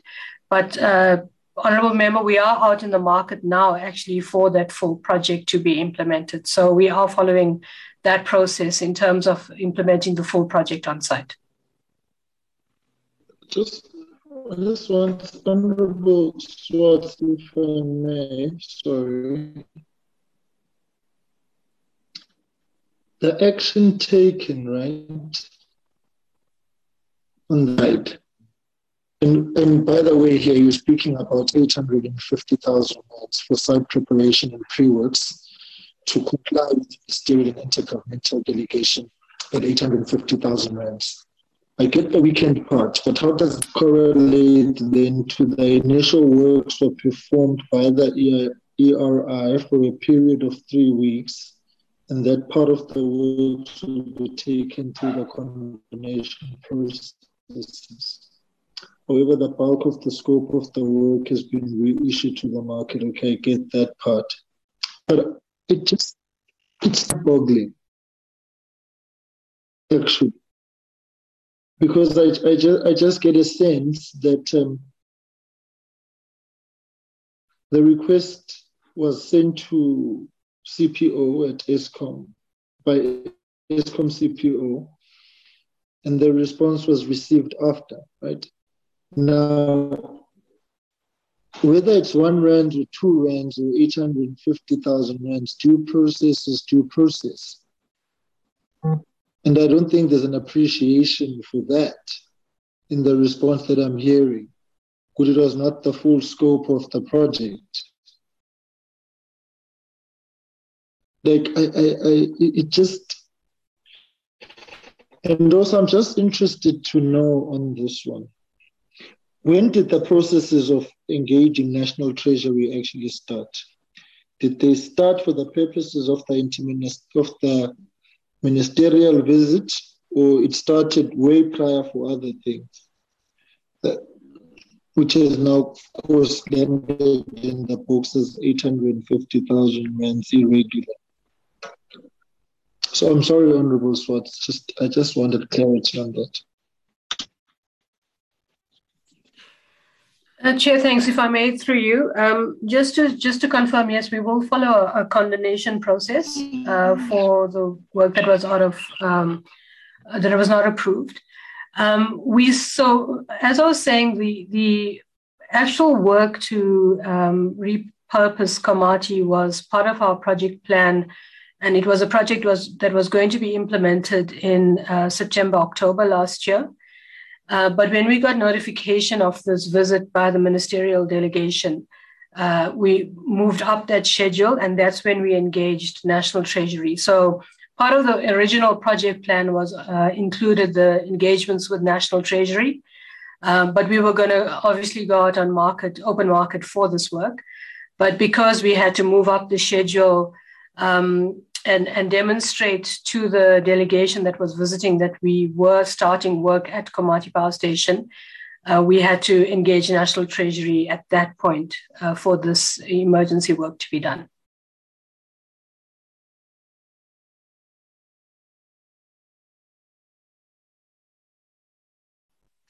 Honourable Swartz, you can proceed. Sorry for that interruption.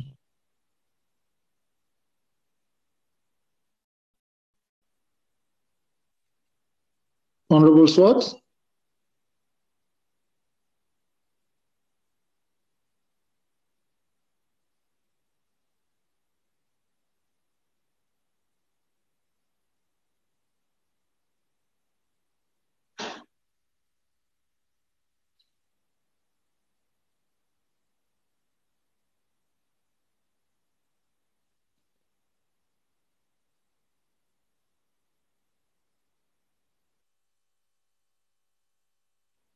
Uh, colleagues, is Honourable Swartz online? I suspect we've lost uh, Chair. Let's verify. Okay.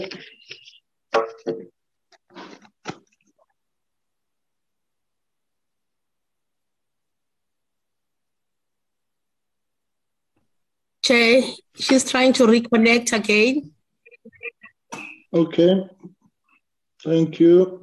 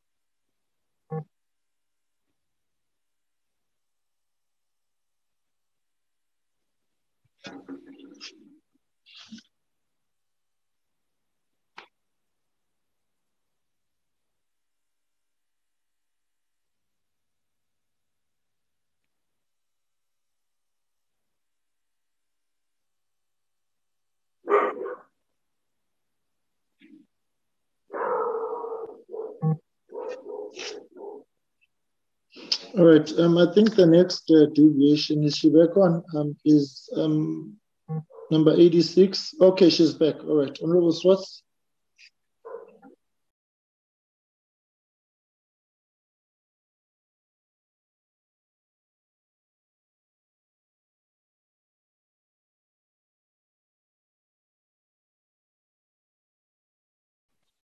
Thank you, Honorable Chair. That was my last question. But uh, I think you, by as far as understand, um,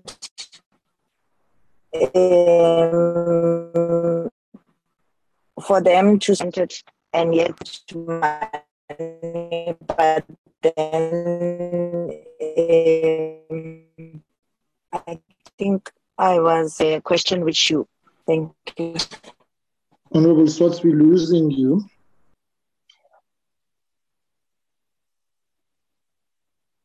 Right. Uh, colleagues, are there any questions on your part? Um, please just come in if you wish to um, speak. Chair.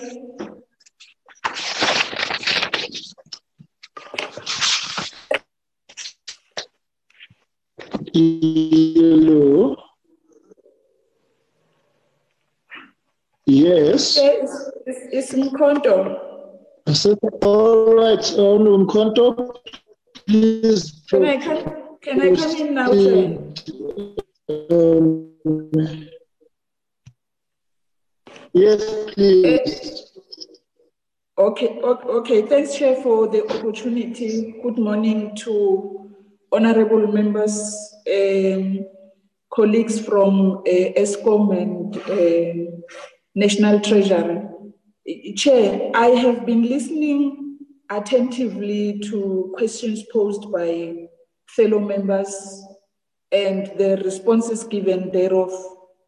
But Chair, I, I did not get, there is uh, one member that asked about Uh, what is exactly going to happen to those who deliberately inculcated the unlawful culture of deviations and expansions um, and uh, ultimately decided to leave um, the entity? Um, can we get a formal commitment, Chair? Because I did not hear that as to exactly what is going to happen to them. Uh, can we go, get a formal commitment uh, from Eskom to say, this is exactly they envisage doing, uh, taking actions against those who brought all this to this entity, and then when they see signs of them being brought to book, they decided to leave? Thank you, Chair. Can I respond to this, Chair? Yes, uh, Prof, you may proceed.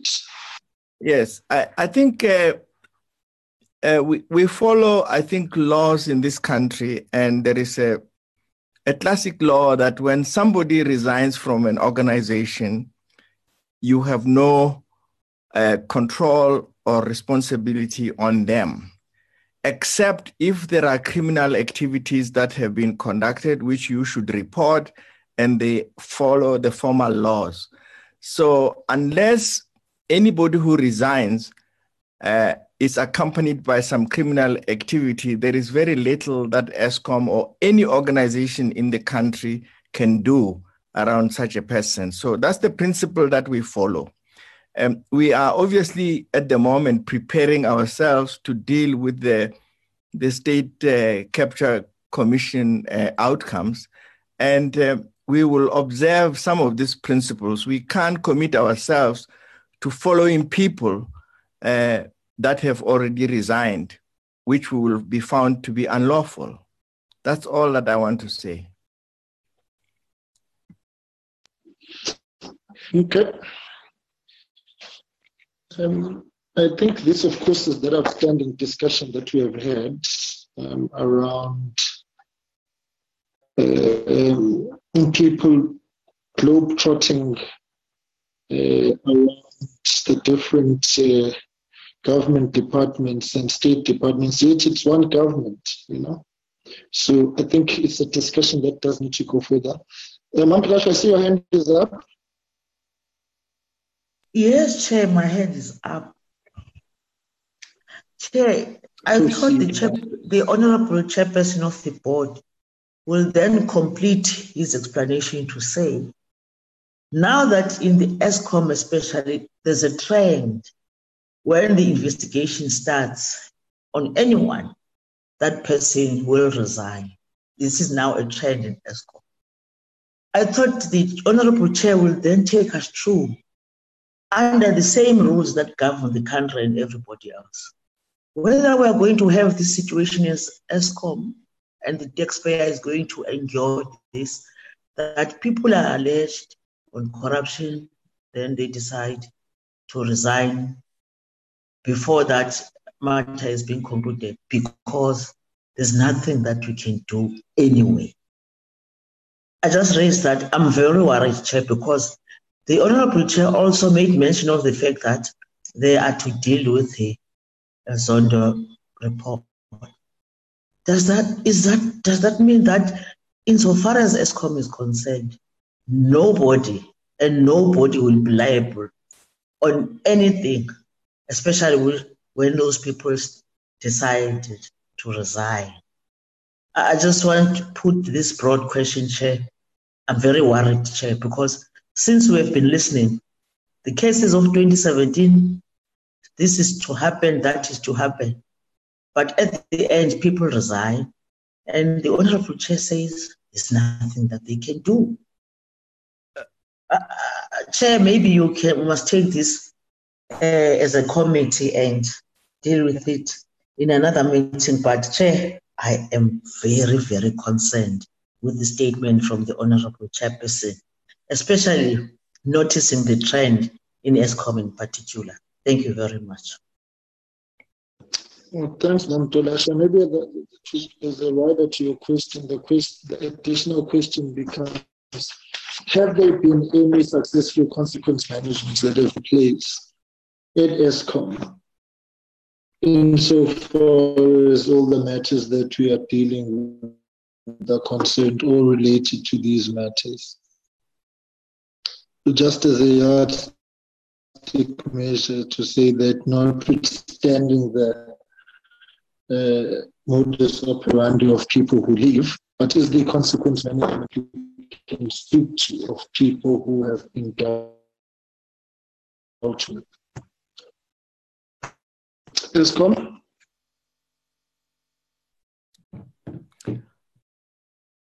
I think you have been breaking, Chair. I couldn't catch with uh, with what you were saying, but uh, but there are there are lots of consequence management, I think, that we we carry out at Eskom, and maybe we should prepare a document that we should uh, submit to the committee in relation to this matter, so that we don't speculate and so forth.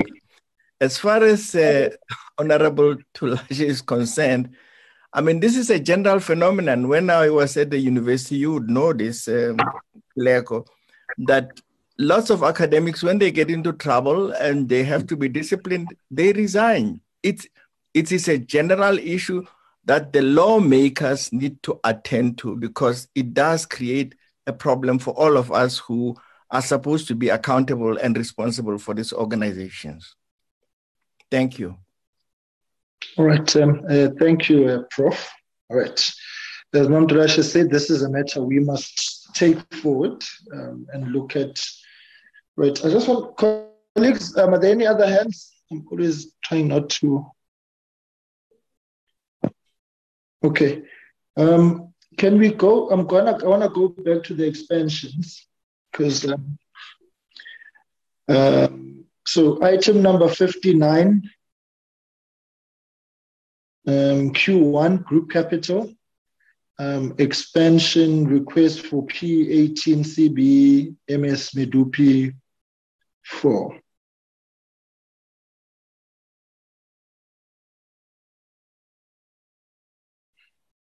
The Honeywell Automation and Control Solutions.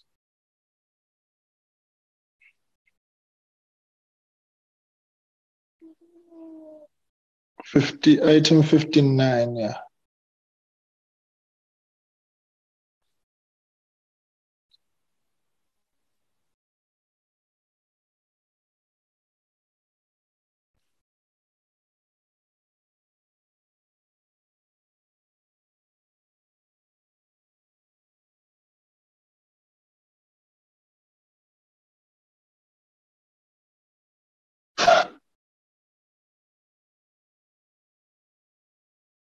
Yes, right.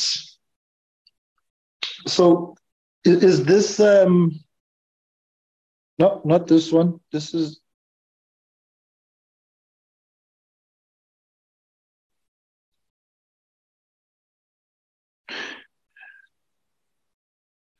Q one group capital expansion is not supported.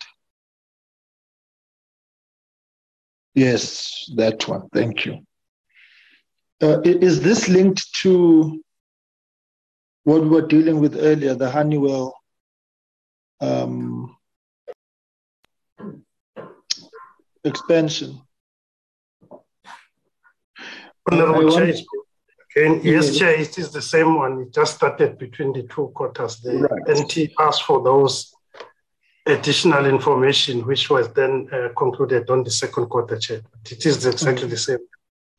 Right. I just wanted that confirmation. So that now, National Treasury says to you, it does not support this because this contract has not been properly managed, as it has been modified for a period of fifty-four months since inception twenty thirteen and been operating on contingency funds, and contingency value has been varied by eight hundred eighty-seven percent of the original contingency value from twenty-two million to two hundred seventeen million. Now, I just, I, I, I, I'm, I'm not sure as to whether the, the explanation we received um, suffices um, earlier on. Uh, when I posed the question how many times this contract had been expanded, and then said that that information was not there, until I went back to my printed notes and I wrote here in, in a red pen, red flag on this particular slide in preparation for today. Now, can can can you speak to that? Because the reasons that have been advanced by National Treasury are quite scathing. And certainly paint a far grimmer picture than what, uh, than the euphemistic approach which anchored the response we received in this particular one. So okay, I, I think you, to be very, I think uh, one use that National Treasury asked was that this contract was fifty percent and restful. And Chair, I can confirm, because we have confirmed that the contract has not been fruitless and workful. The, the reason why the, the contingency was used, because the original scope of what this contractor was supposed to do on the contract did not change, Chair. It was mainly no, no, the issue the of the is, uh, no, no, no. P's and G's and also the delays by, by other suppliers. That, but the original scope in terms of the contract did not change. The only thing that became unforeseen was this completion time, Chair. I think in, in, in hindsight, maybe it could have been managed differently. But that was the main reason. If you look at the contract value itself, at some point you will have noted, Chair, that it has to be actually be They reduced actually because the, the, the only the, the contingencies because of the unknowns that was was uh, dealt with, uh, Chair. And then when National Treasury did not support initially, it was just to say, give us more information on this in terms of how it's going to be done, which we have then done and then submitted to National Treasury, Chair. Hence, then we received that approval on that. Like I was saying, that, that is hardly the point, but the The indictment is in your own response. When you say that on hindsight, things should have been done differently. No, on hindsight, things should have been done correctly. And the issue is fundamentally here is that National Treasury is saying to you that this contract has not been managed properly and has been modified for a period of fifty-four months since inception. That is, that is the crux and the nub of the matter. The establishment and creation of, ex, of evergreen contracts through the back door of expansions and deviations. And this is a classic case. The contingency value has been varied by eight hundred eighty-seven percent. And then it says, so, so, so the, the, there's no ownership of the improper management of this contract. I'm least bit interested in the secondary and tertiary issues. The nub of the matter is in the details which have been advanced, in the reasons that have been advanced by, by, by, by National Treasury. You have not managed this contract correctly or properly. Yeah, through you, Chair, maybe let me explain. I think maybe what is important to explain that the contract that Eskom have signed with the Honeywell has not expired. I think it was more the internal issue in terms of, because the contract is valid until the work is done from the contract perspective, uh, Chair.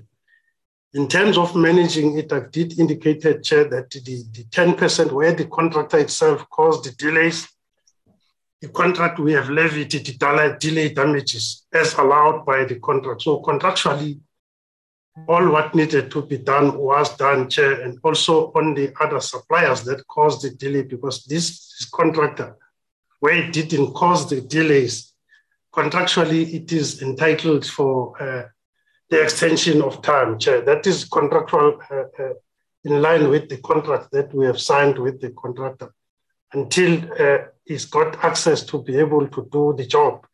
So that contract stays valid from contract, but then, then internal processes in terms of trying to manage the things, then we've got what we call delegation, where then we needed to follow this uh, expansion process, which is also part of the process when we are experiencing this, where the contract is still valid, but the, the internal controls has now uh, run out of time. That is the the issue, Chair, that we are dealing with. But from the contract laws, from the contract itself, the contract, where the contractor caused delays, the, the delays were levied on them.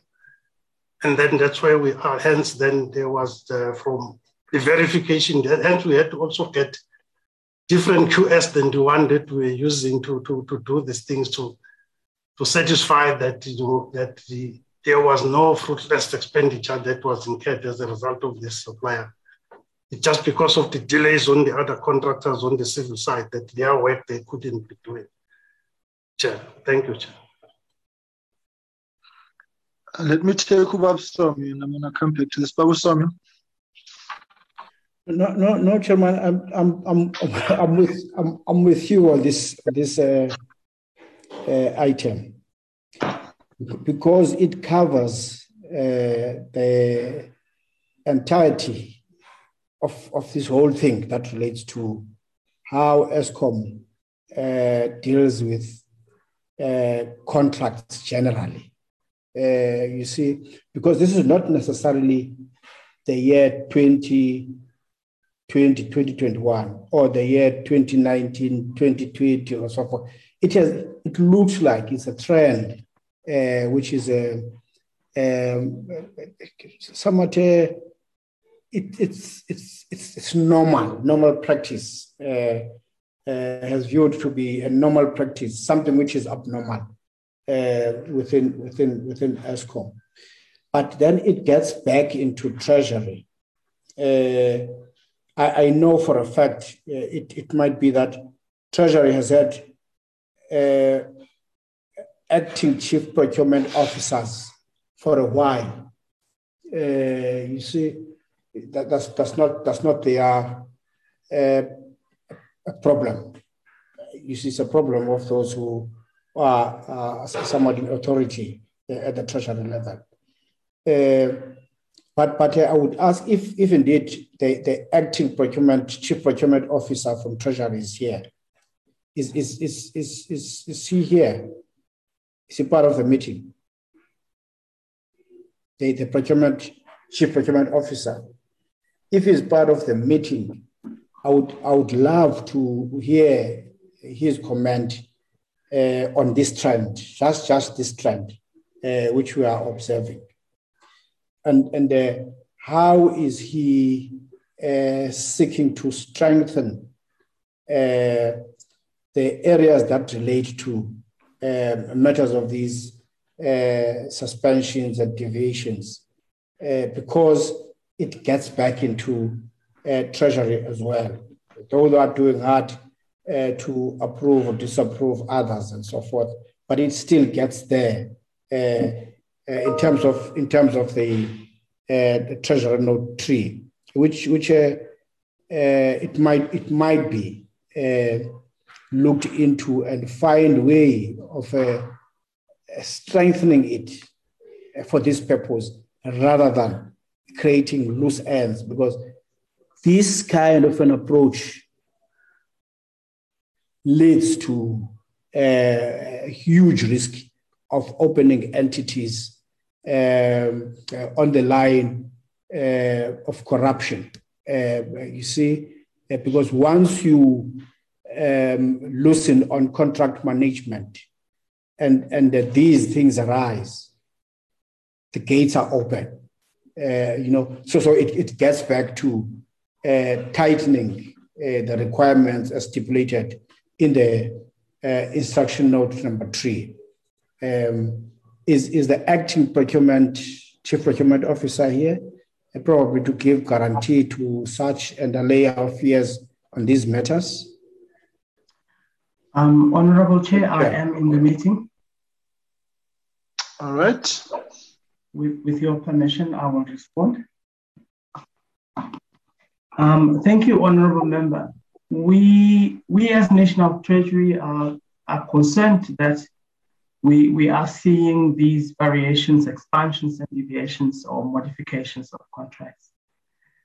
You, you um, Honourable Members would note that it is um, Instruction Note three of twenty sixteen seventeen that gives us the authority to um, request organs of states that before they expand a contract or before they deviate from any procurement process, that they seek such a permission from us so that we may be able to consider it.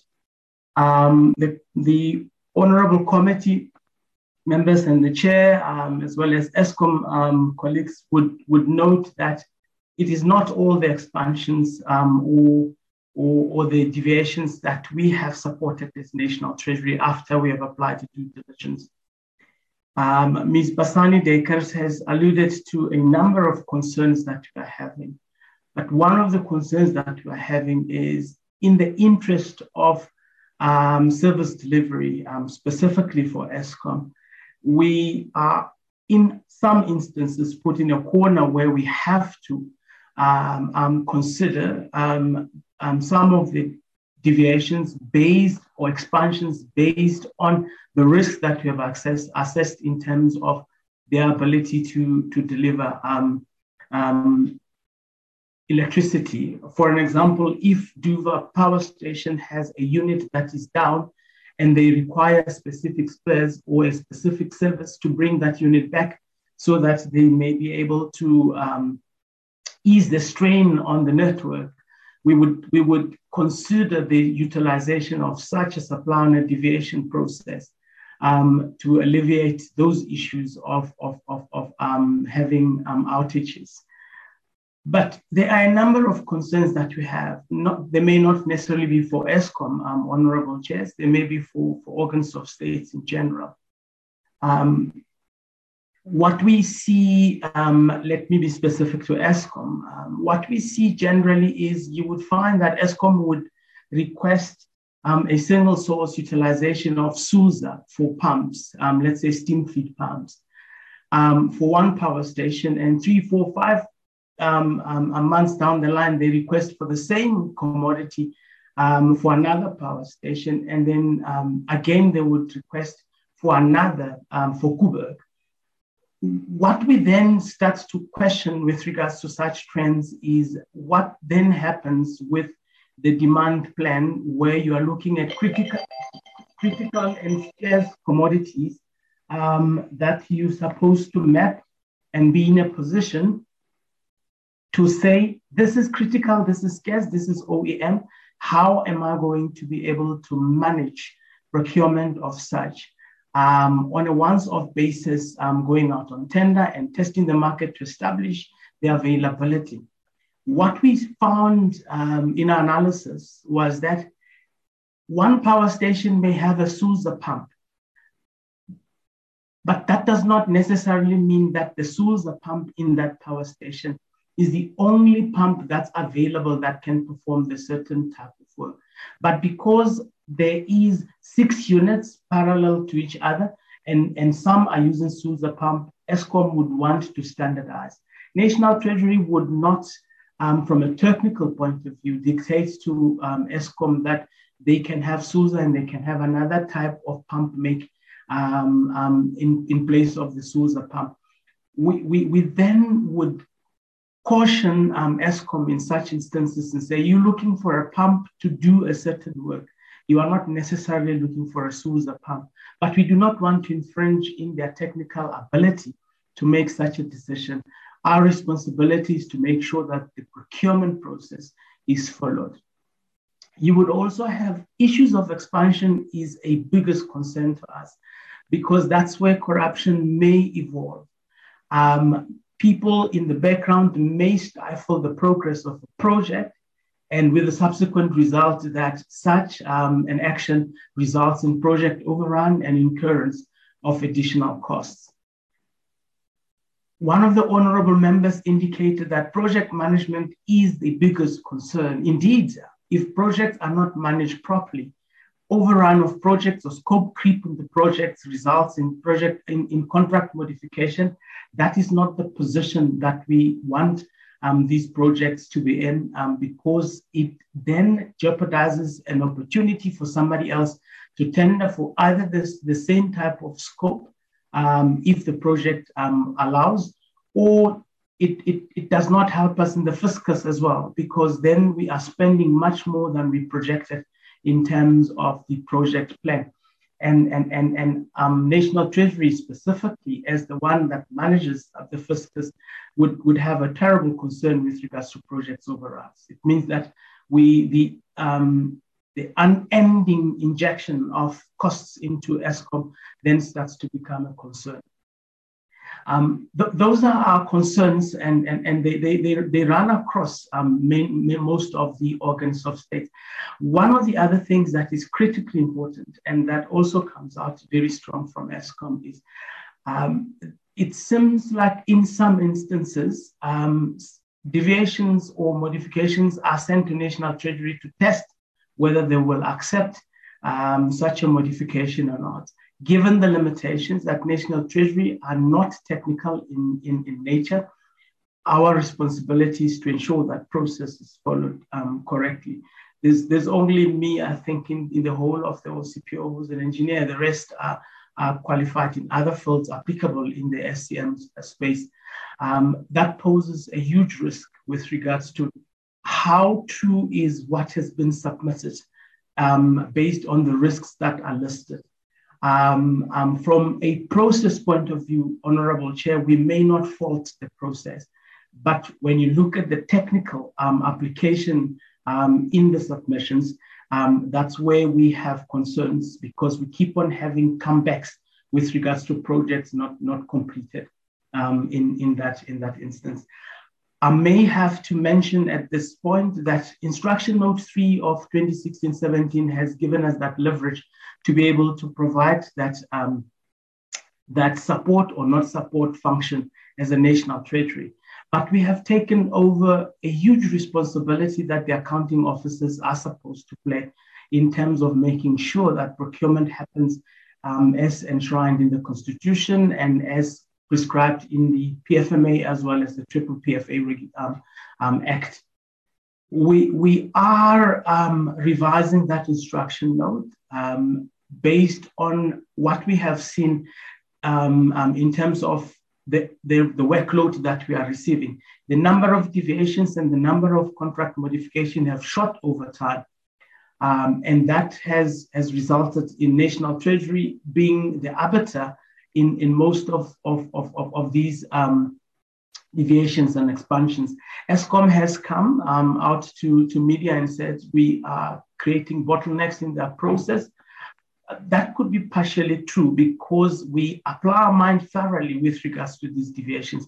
But we have seen, seen, seen that um, we need to give the accounting officers and the accounting authority their powers in terms of the P F M A, that they must make determination with regards to, does this warrant to be a modification? Does this warrant to be a deviation? And, national, and report to National Treasury accordingly.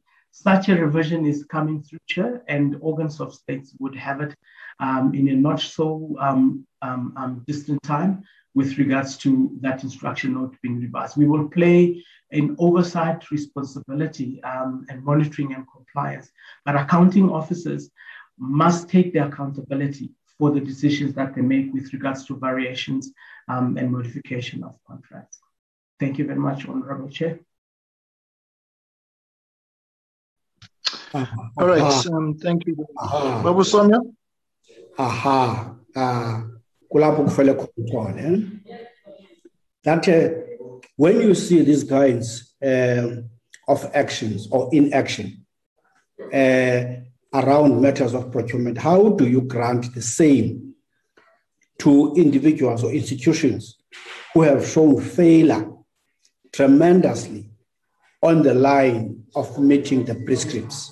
You are throwing it to their faces. And, and, uh, and, and, and therefore, you are saying the country must rely on those who break the law uh, on, within the context of saying they, they seek to drive service delivery.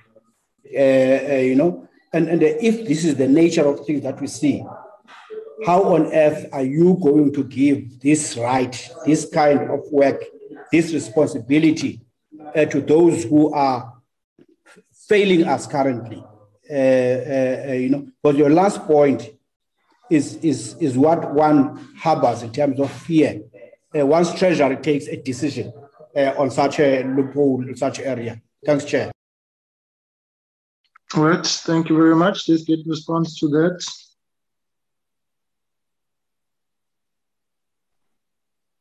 Um, through you, Honourable Chair, if I may respond. Um, Honourable Member, the challenge that we're having at the moment is National Treasury becomes a bottleneck in the process um, due to the number of requests that we receive for deviations and for modification of contracts.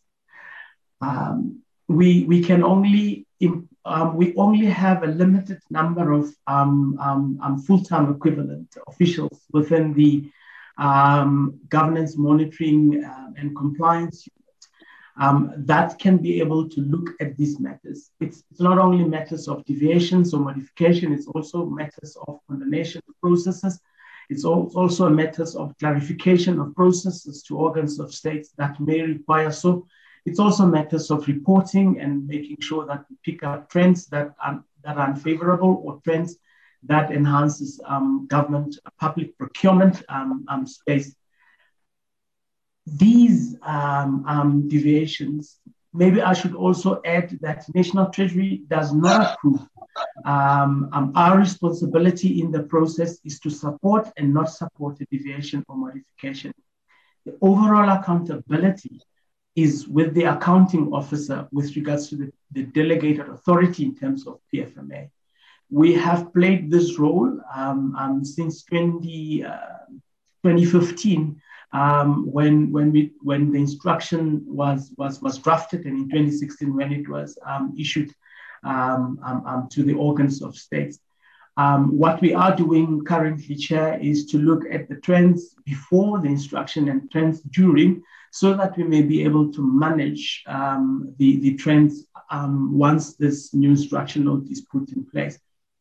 Um, but the most important thing is that accounting officers um, um, um, must take accountability in terms of P F M A, also in terms of the budget that they have been given. Make sure that they spent it in line with the um, approved prescripts that governs public procurement. Um, um, and National Treasury, and report to National Treasury on frequent basis so that we may be able to pick up trends and engage with um, organs of states where unfavorable trends have been picked up. Um, um, um, um, committees such as this um, would, would, would then be in a position to have a fuller picture with regards to the trends um, um, as we would have recorded them and, and, and managed to get responses from the accounting officers based, to, based on their due delegate, delegated authority. Um, um, I was excited when, when, when it was a concern for the committee when we started that the accounting officer be accountable for the final signature on these deviations rests with the accounting officer and not necessarily with the National Treasury. Thank you very much, Chair. Okay, thank you very much. All right, um, Babusana, are you fine? I'm not. I'm not fine, Chair. I'm not. I'm not. I'm okay. not fine. I'm not fine. You see, we're sitting here with with a with a list which is presented to us: approvals, not approvals, conditional approvals. These are coming from the desk of the accounting officer, which is the indication of what is going to happen if this kind of work is given over uh, to them to deal with uh, in terms of the uh, actual loop loopholes uh, in, in the operational standards uh, of their own institutions. I'm not saying that uh, National Treasury should do their work, uh, of those institutions' work or accounting officers' work, but at least on the matter that relates to Uh, the areas of foreseeing the actual expenditure, which is in line uh, with the prescript. And, and uh, those uh, areas which uh, National Treasury has foresaw, foresaw uh, over time, that, that these kinds of prescriptions must be issued out in terms of uh, Treasury notes. And, and uh, uh, it, it might be uh, that you are getting into closer into an area of dereliction uh, in as far as such items are concerned.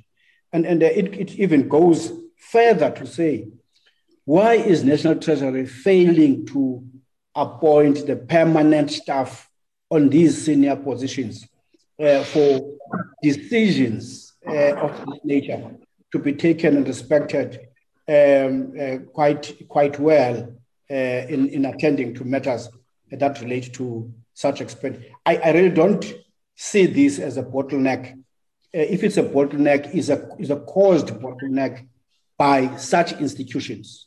Uh, institutions themselves, they're given law to attend to.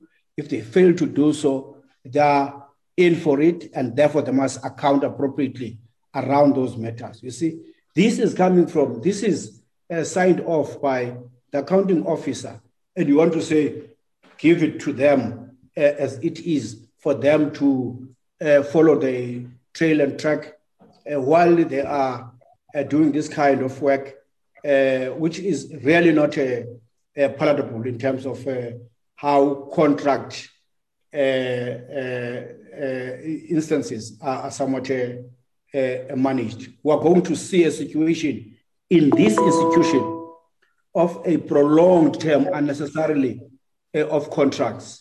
Uh, creating uh, uh, a perpetual uh, contractual engagement, which was not supposed to be there uh, in a way. So, so, so your assertion should be informed by what you see, uh, not by what you think.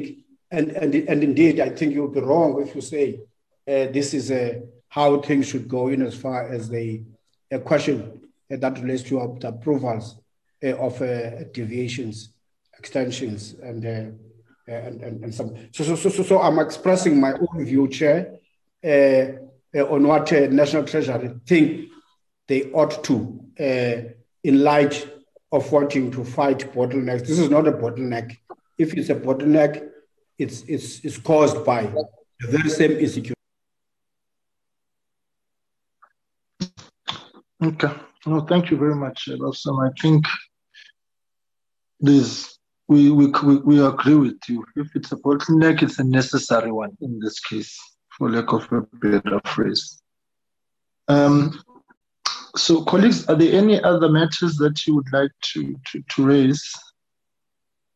Um, but I, I, I I think on, because we've raised this issue of the C P O uh, and just staff in general at National Treasury, um, I think we need to just have an interaction with the uh, uh, with the minister uh, on this matter so that we can tie it down.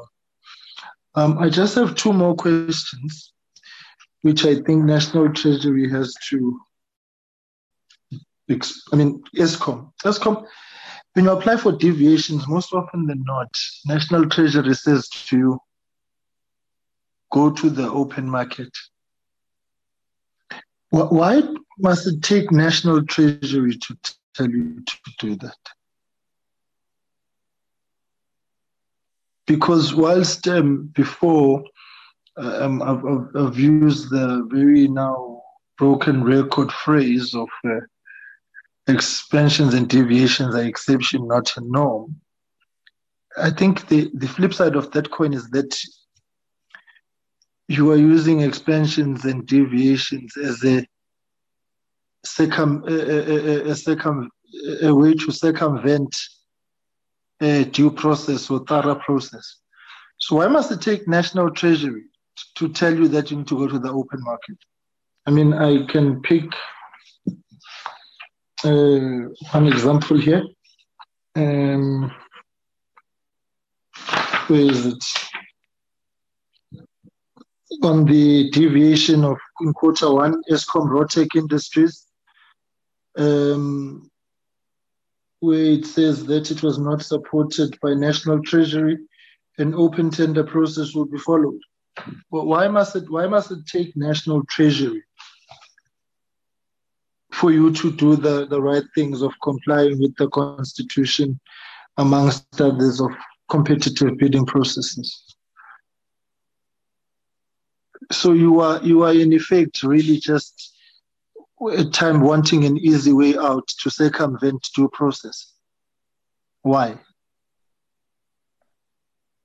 Uh, Chair, maybe uh, thanks. Let me answer that. Um, I, if you remember, the C A P was an internal su supplier. It had the status of internal supplier for many many years, and we were in the process of looking at the training academy.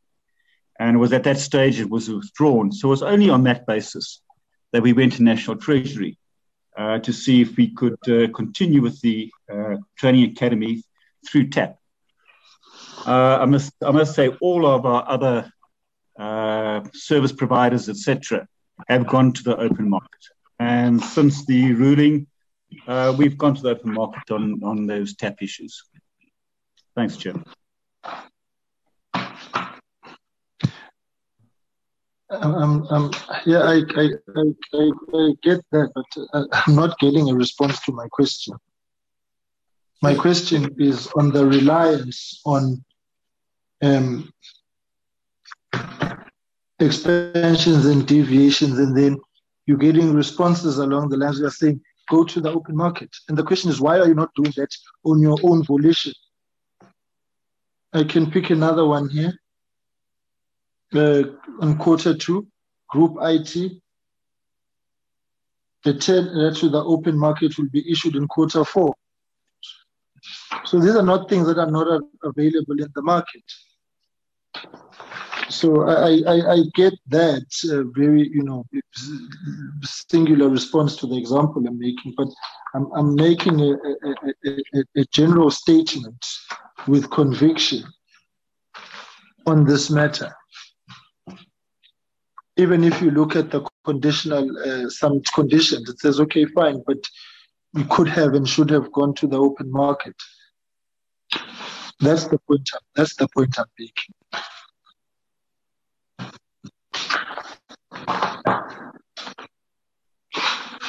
Uh, Chairman, if I may respond, uh, Chair, uh, I think I think you've seen in terms of the deviations, the number of deviations that we have applied for, I think, in this period, as I introduced, was about twenty-three, I think, up until December. And, and the new contracts that Eskom has concluded for, for the current financial year is about one thousand six hundred. So, so Chair, uh, many of the circumstances where we ask for the deviations, and I'm specifically talking on deviations, it's where, as Eskom, we believe that it is a transaction that is a, a sole source and a single source. And, and as per the requirements, we, we need to get permission from National Treasury uh, to be allowed to deviate. So uh, well, I think that if you look at the overall number of contracts that were concluded for the year, we've only requested twenty-three deviations, and agree with you, Chair, and honorable members, it's really should be an ex exceptional circumstance. And maybe just between ourselves and, and National Treasury, and I guess the same applies with our other state organs, we'll have to get alignment on this agreement or criteria of what is this uh, sole source or, or single uh, source supplier that would then very clearly give that direction to Eskom uh, upfront to go to the market. Uh, so I just wanted to add that, Chair. Thanks. All right. Um, just as we conclude, um, on my side, um, what, what's the total value of your financial relationship or invoice between Eskom and E N S? They seem to be a very prominent feature um, on that. And then I just wanted to follow up on the Econ Oil matter. That matters in court, right? Um, and yet you are penalizing them. Uh, what, what happens when, when, when, if the court finds otherwise on the on the matters?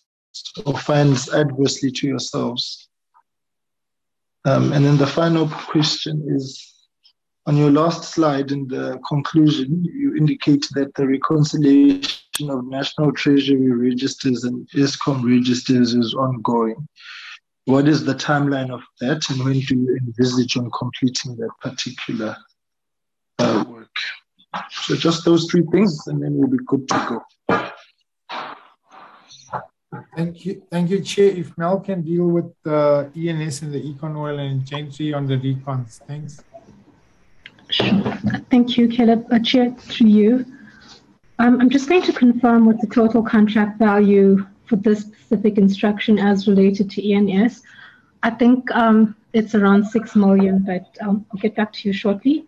Regarding no, no, I want to, I'm looking for, I'm looking for you, even if, yeah, I'm looking for the entirety of your financial okay. relationship with the, yeah, not, not, not, um, yeah. How much of, yeah, how much are you paying? Oh, yeah, let me see, yeah. I just, okay. I'm just quite interested in, in yeah. Thank you, Chair. Um, Chair, in terms of Econ Oil, so, to the others? I beg your pardon, Chair? I was saying you can proceed. Okay, great. I'll revert regarding the total value spend for E N S. Um, on Econ Oil, I think we, we need to be careful. So there's, there's various components of legal matters that are underway. The matters that are currently before the court and the matter that's currently in arbitration are all civil matters. We have definitive findings of irregular conduct, illegal conduct as related to Econ Oil. And on that basis, Eskom has uh, suspended Econ Oil from its supplier database. So that's something that, that's separate to the current proceedings that's before court. Um, I, I think it's important that we actually make that distinction. Chair, thank you. I, I hope that answers your question. Yeah, it does, but I mean, the, the, the, the, the, the, the caution, us here, we ask the questions, as difficult as they are, the caution is noted, but substantively the issue remains, and that's not been responded to, right? The next responses. Honourable Member, it's Gentry Sancta, the Acting C P O, so I want to answer on the matter of reconciling registers. Uh, perhaps it's it's incorrectly said as ongoing. What we should be saying is every quarter we reconcile our registers with National Treasury so that what is published by National Treasury is actually what we present ourselves to Scopa. So it's ongoing in the sense that we do it every quarter, but um, it's not an action that's overdue, Chair, because we do it every quarter. Thank you. I'm reminded of a, a friend of mine who, when he speaks to his little one, he always says, use your words. And so I think in preparing presentations, write what you mean and mean what you say. Use your words. Don't leave things to speculation. All right, okay. Colleagues, are there any are there any other matters um, that you would like to, to raise, colleagues? Are you all fine? All right. Um, okay. I'm not sure if the Deputy Minister ended up uh, joining.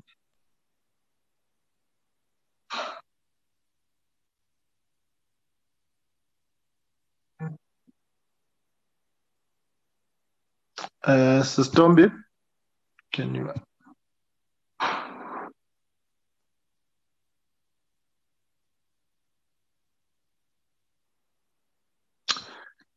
All right, let me, uh, yeah, you see, that, that's the problem. Minister's not here, D M's not here, C E O is not here. And then it's as if we're being pedantic and or being petty. Uh, when when when when when when these things are raised, I just don't think it it it it it creates for a healthy working relationship for Eskom and D P E to position themselves uh, on collision course with this committee in the manner in which things are being done. And I think that our, our sense of understanding as a community on the very complicated and complex matters at hand, to the extent to which we understand that we may not always be together all the time, is being taken for a ride. I don't think it's acceptable.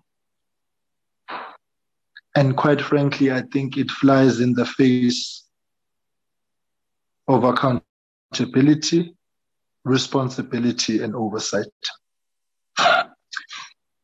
At best, it is a clear indication of institutions who are helping to undermine Parliament.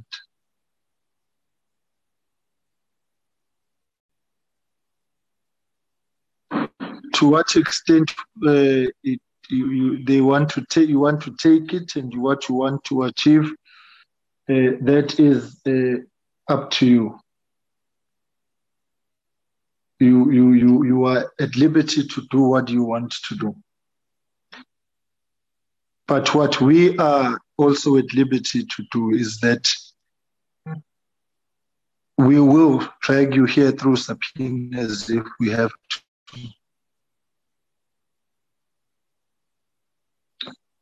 So take yourselves as warned.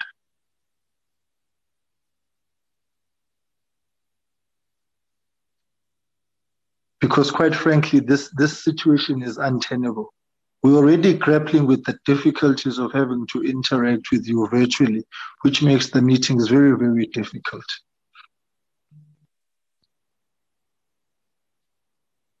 And even then on that basis, there's no compliance.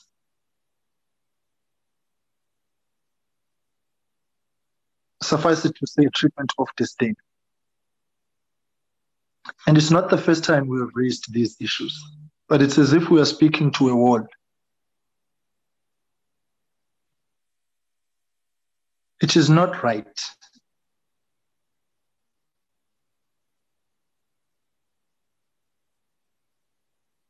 And if you see us as an irritation, well, take it from me. We are a necessary irritation until you get things right.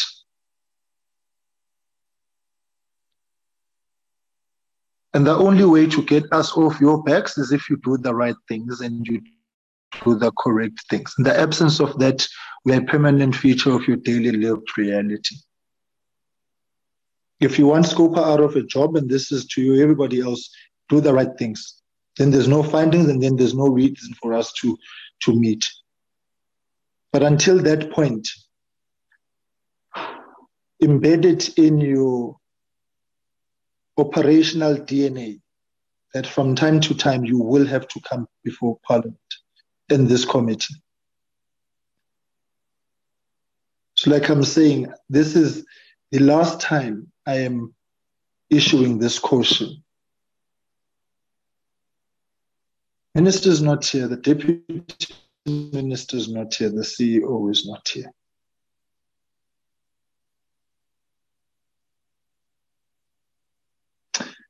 Right, um, the hand of Honorable Mawoto is up.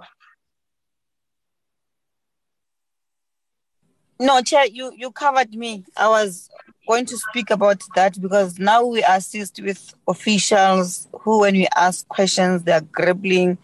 Sometimes we would even wonder, are they not receiving S M Ss to say, don't answer that one? You know, it's very complex when the the accountable people that have been employed to be accountable, they are not here. It's it's it's really wrong, and I'm I'm glad that uh, Chair, you summed up the meeting uh, in that uh, on that note. But I fully support what you just said. It's very wrong, um, and they must present themselves to Scopa as and when Scopa requires a, a meeting. Thank you, Chair. All right, um, thank you very much. So I'm going to hand over to uh, the Chair of the Board for concluding remarks on his part. Um, and then we'll just one or two announcements and then we'll call it a day. Prof? Yeah, thank you, uh, Honorable uh, members and the Chair. Uh, I think we have uh, obviously listened, and uh, there are a number of useful, I think, comments that have come out of this uh, meeting today, and we'll take note of that and um, improve Uh, from the lessons that we have learned. Um, I, I really do think that, uh, uh, honorable members, we should uh, try and be honest with each other, that, uh, you know, we should all follow protocols and be professional in the way we do things, uh, because uh, sometimes we follow these protocols and things get hidden in the tracks and so forth, and they don't reach each other. But we should just remember that that's the nature of this. And I really think that as, as a committee, an oversight committee, these lines of communications should really be simplified so that we can all be accountable for the mistakes we make rather than be accountable in a very indirect manner. Um, I try to respect protocol, and I think this committee obviously does its job as it's supposed to do. It's responsible, and we will adhere to that. However, I do believe that there are problems in the communications problem, in the communications sphere. Um, as you have, you have heard from the D G of National Treasury, they are not completely fully staffed. And I suspect that it may be happening in other departments too that we have to deal with. And at the end of the day, we take the consequences of this sort of things. But be that as it may, I do agree that uh, as long as we don't do things the right way, you will be on our back. And hopefully you won't break our back before we are able to carry you and, uh, and, and be correct and do things the right way as you, you have requested. I think I'm grateful that we, we have had this meeting, and there are lots of lessons that have happened. There are two issues that I also want to ma- mention.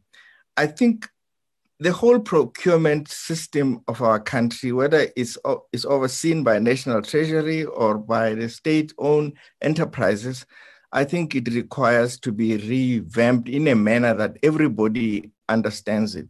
It seems like uh, everybody is free to be in the zoo to do as they wish in terms of procurement. And this has been the biggest problem that I'm observing and I'm seeing all the time.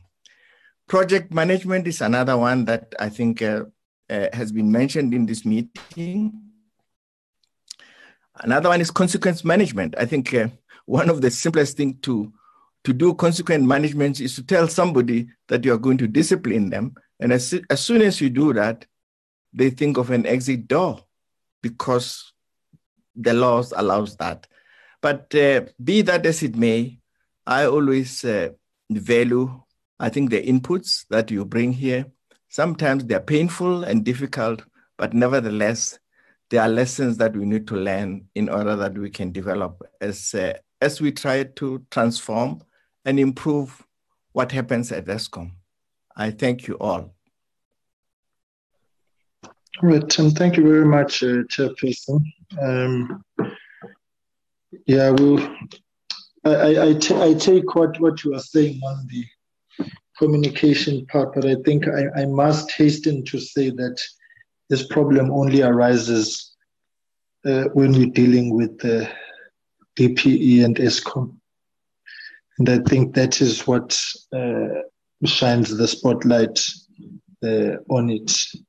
Otherwise, it, it, we, we, we don't have it. Right, so let me thank you, Chairperson, and, uh, and the board members who are present, and say that, uh, of course, our interaction with Eskom is a work in progress, given the gravity of the situation.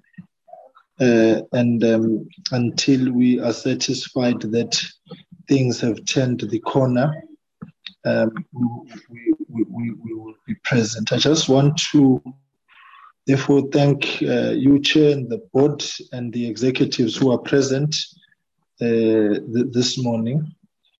Uh, and and um, hope that uh, there will be an improvement in the financial management, contract management, and consequence management um, realities of Eskom, uh, so that uh, we, Eskom is uh, is functional, uh, not just functional in terms of uh, providing electricity, which is its core mandate, Uh, which at this point in time um, leaves very little to be desired. But be that as it may, functionality and effectiveness at every management level, consistent with the law. And that is our only expectation, the right things being done. So I hope um, that, uh, that that that suffices. Um, I, I, I was tempted to say happy birthday to Eskom, but there's very little to be happy about. Um, on that note, uh, colleagues, tomorrow we've got the S A B C um, a hearing. I'm on the S A B C, and you'll be receiving correspondence uh, later on um, today uh, on the S S A matters uh, for your consideration in terms of the roadmap which we had um, agreed upon. Uh, on the other matters that you will be, uh, uh, we will still have to be dealing with. So there will be further communication on the Eskom um, visit matter uh, of the committee. So on that note, uh, colleagues, let me take this opportunity to thank you and wish you well, and um, say we'll meet tomorrow at half past nine uh, to deal with the S A B C, and the House is sitting this afternoon at fourteen hundred hours. So without any further ado, the meeting stands adjourned. Thank you.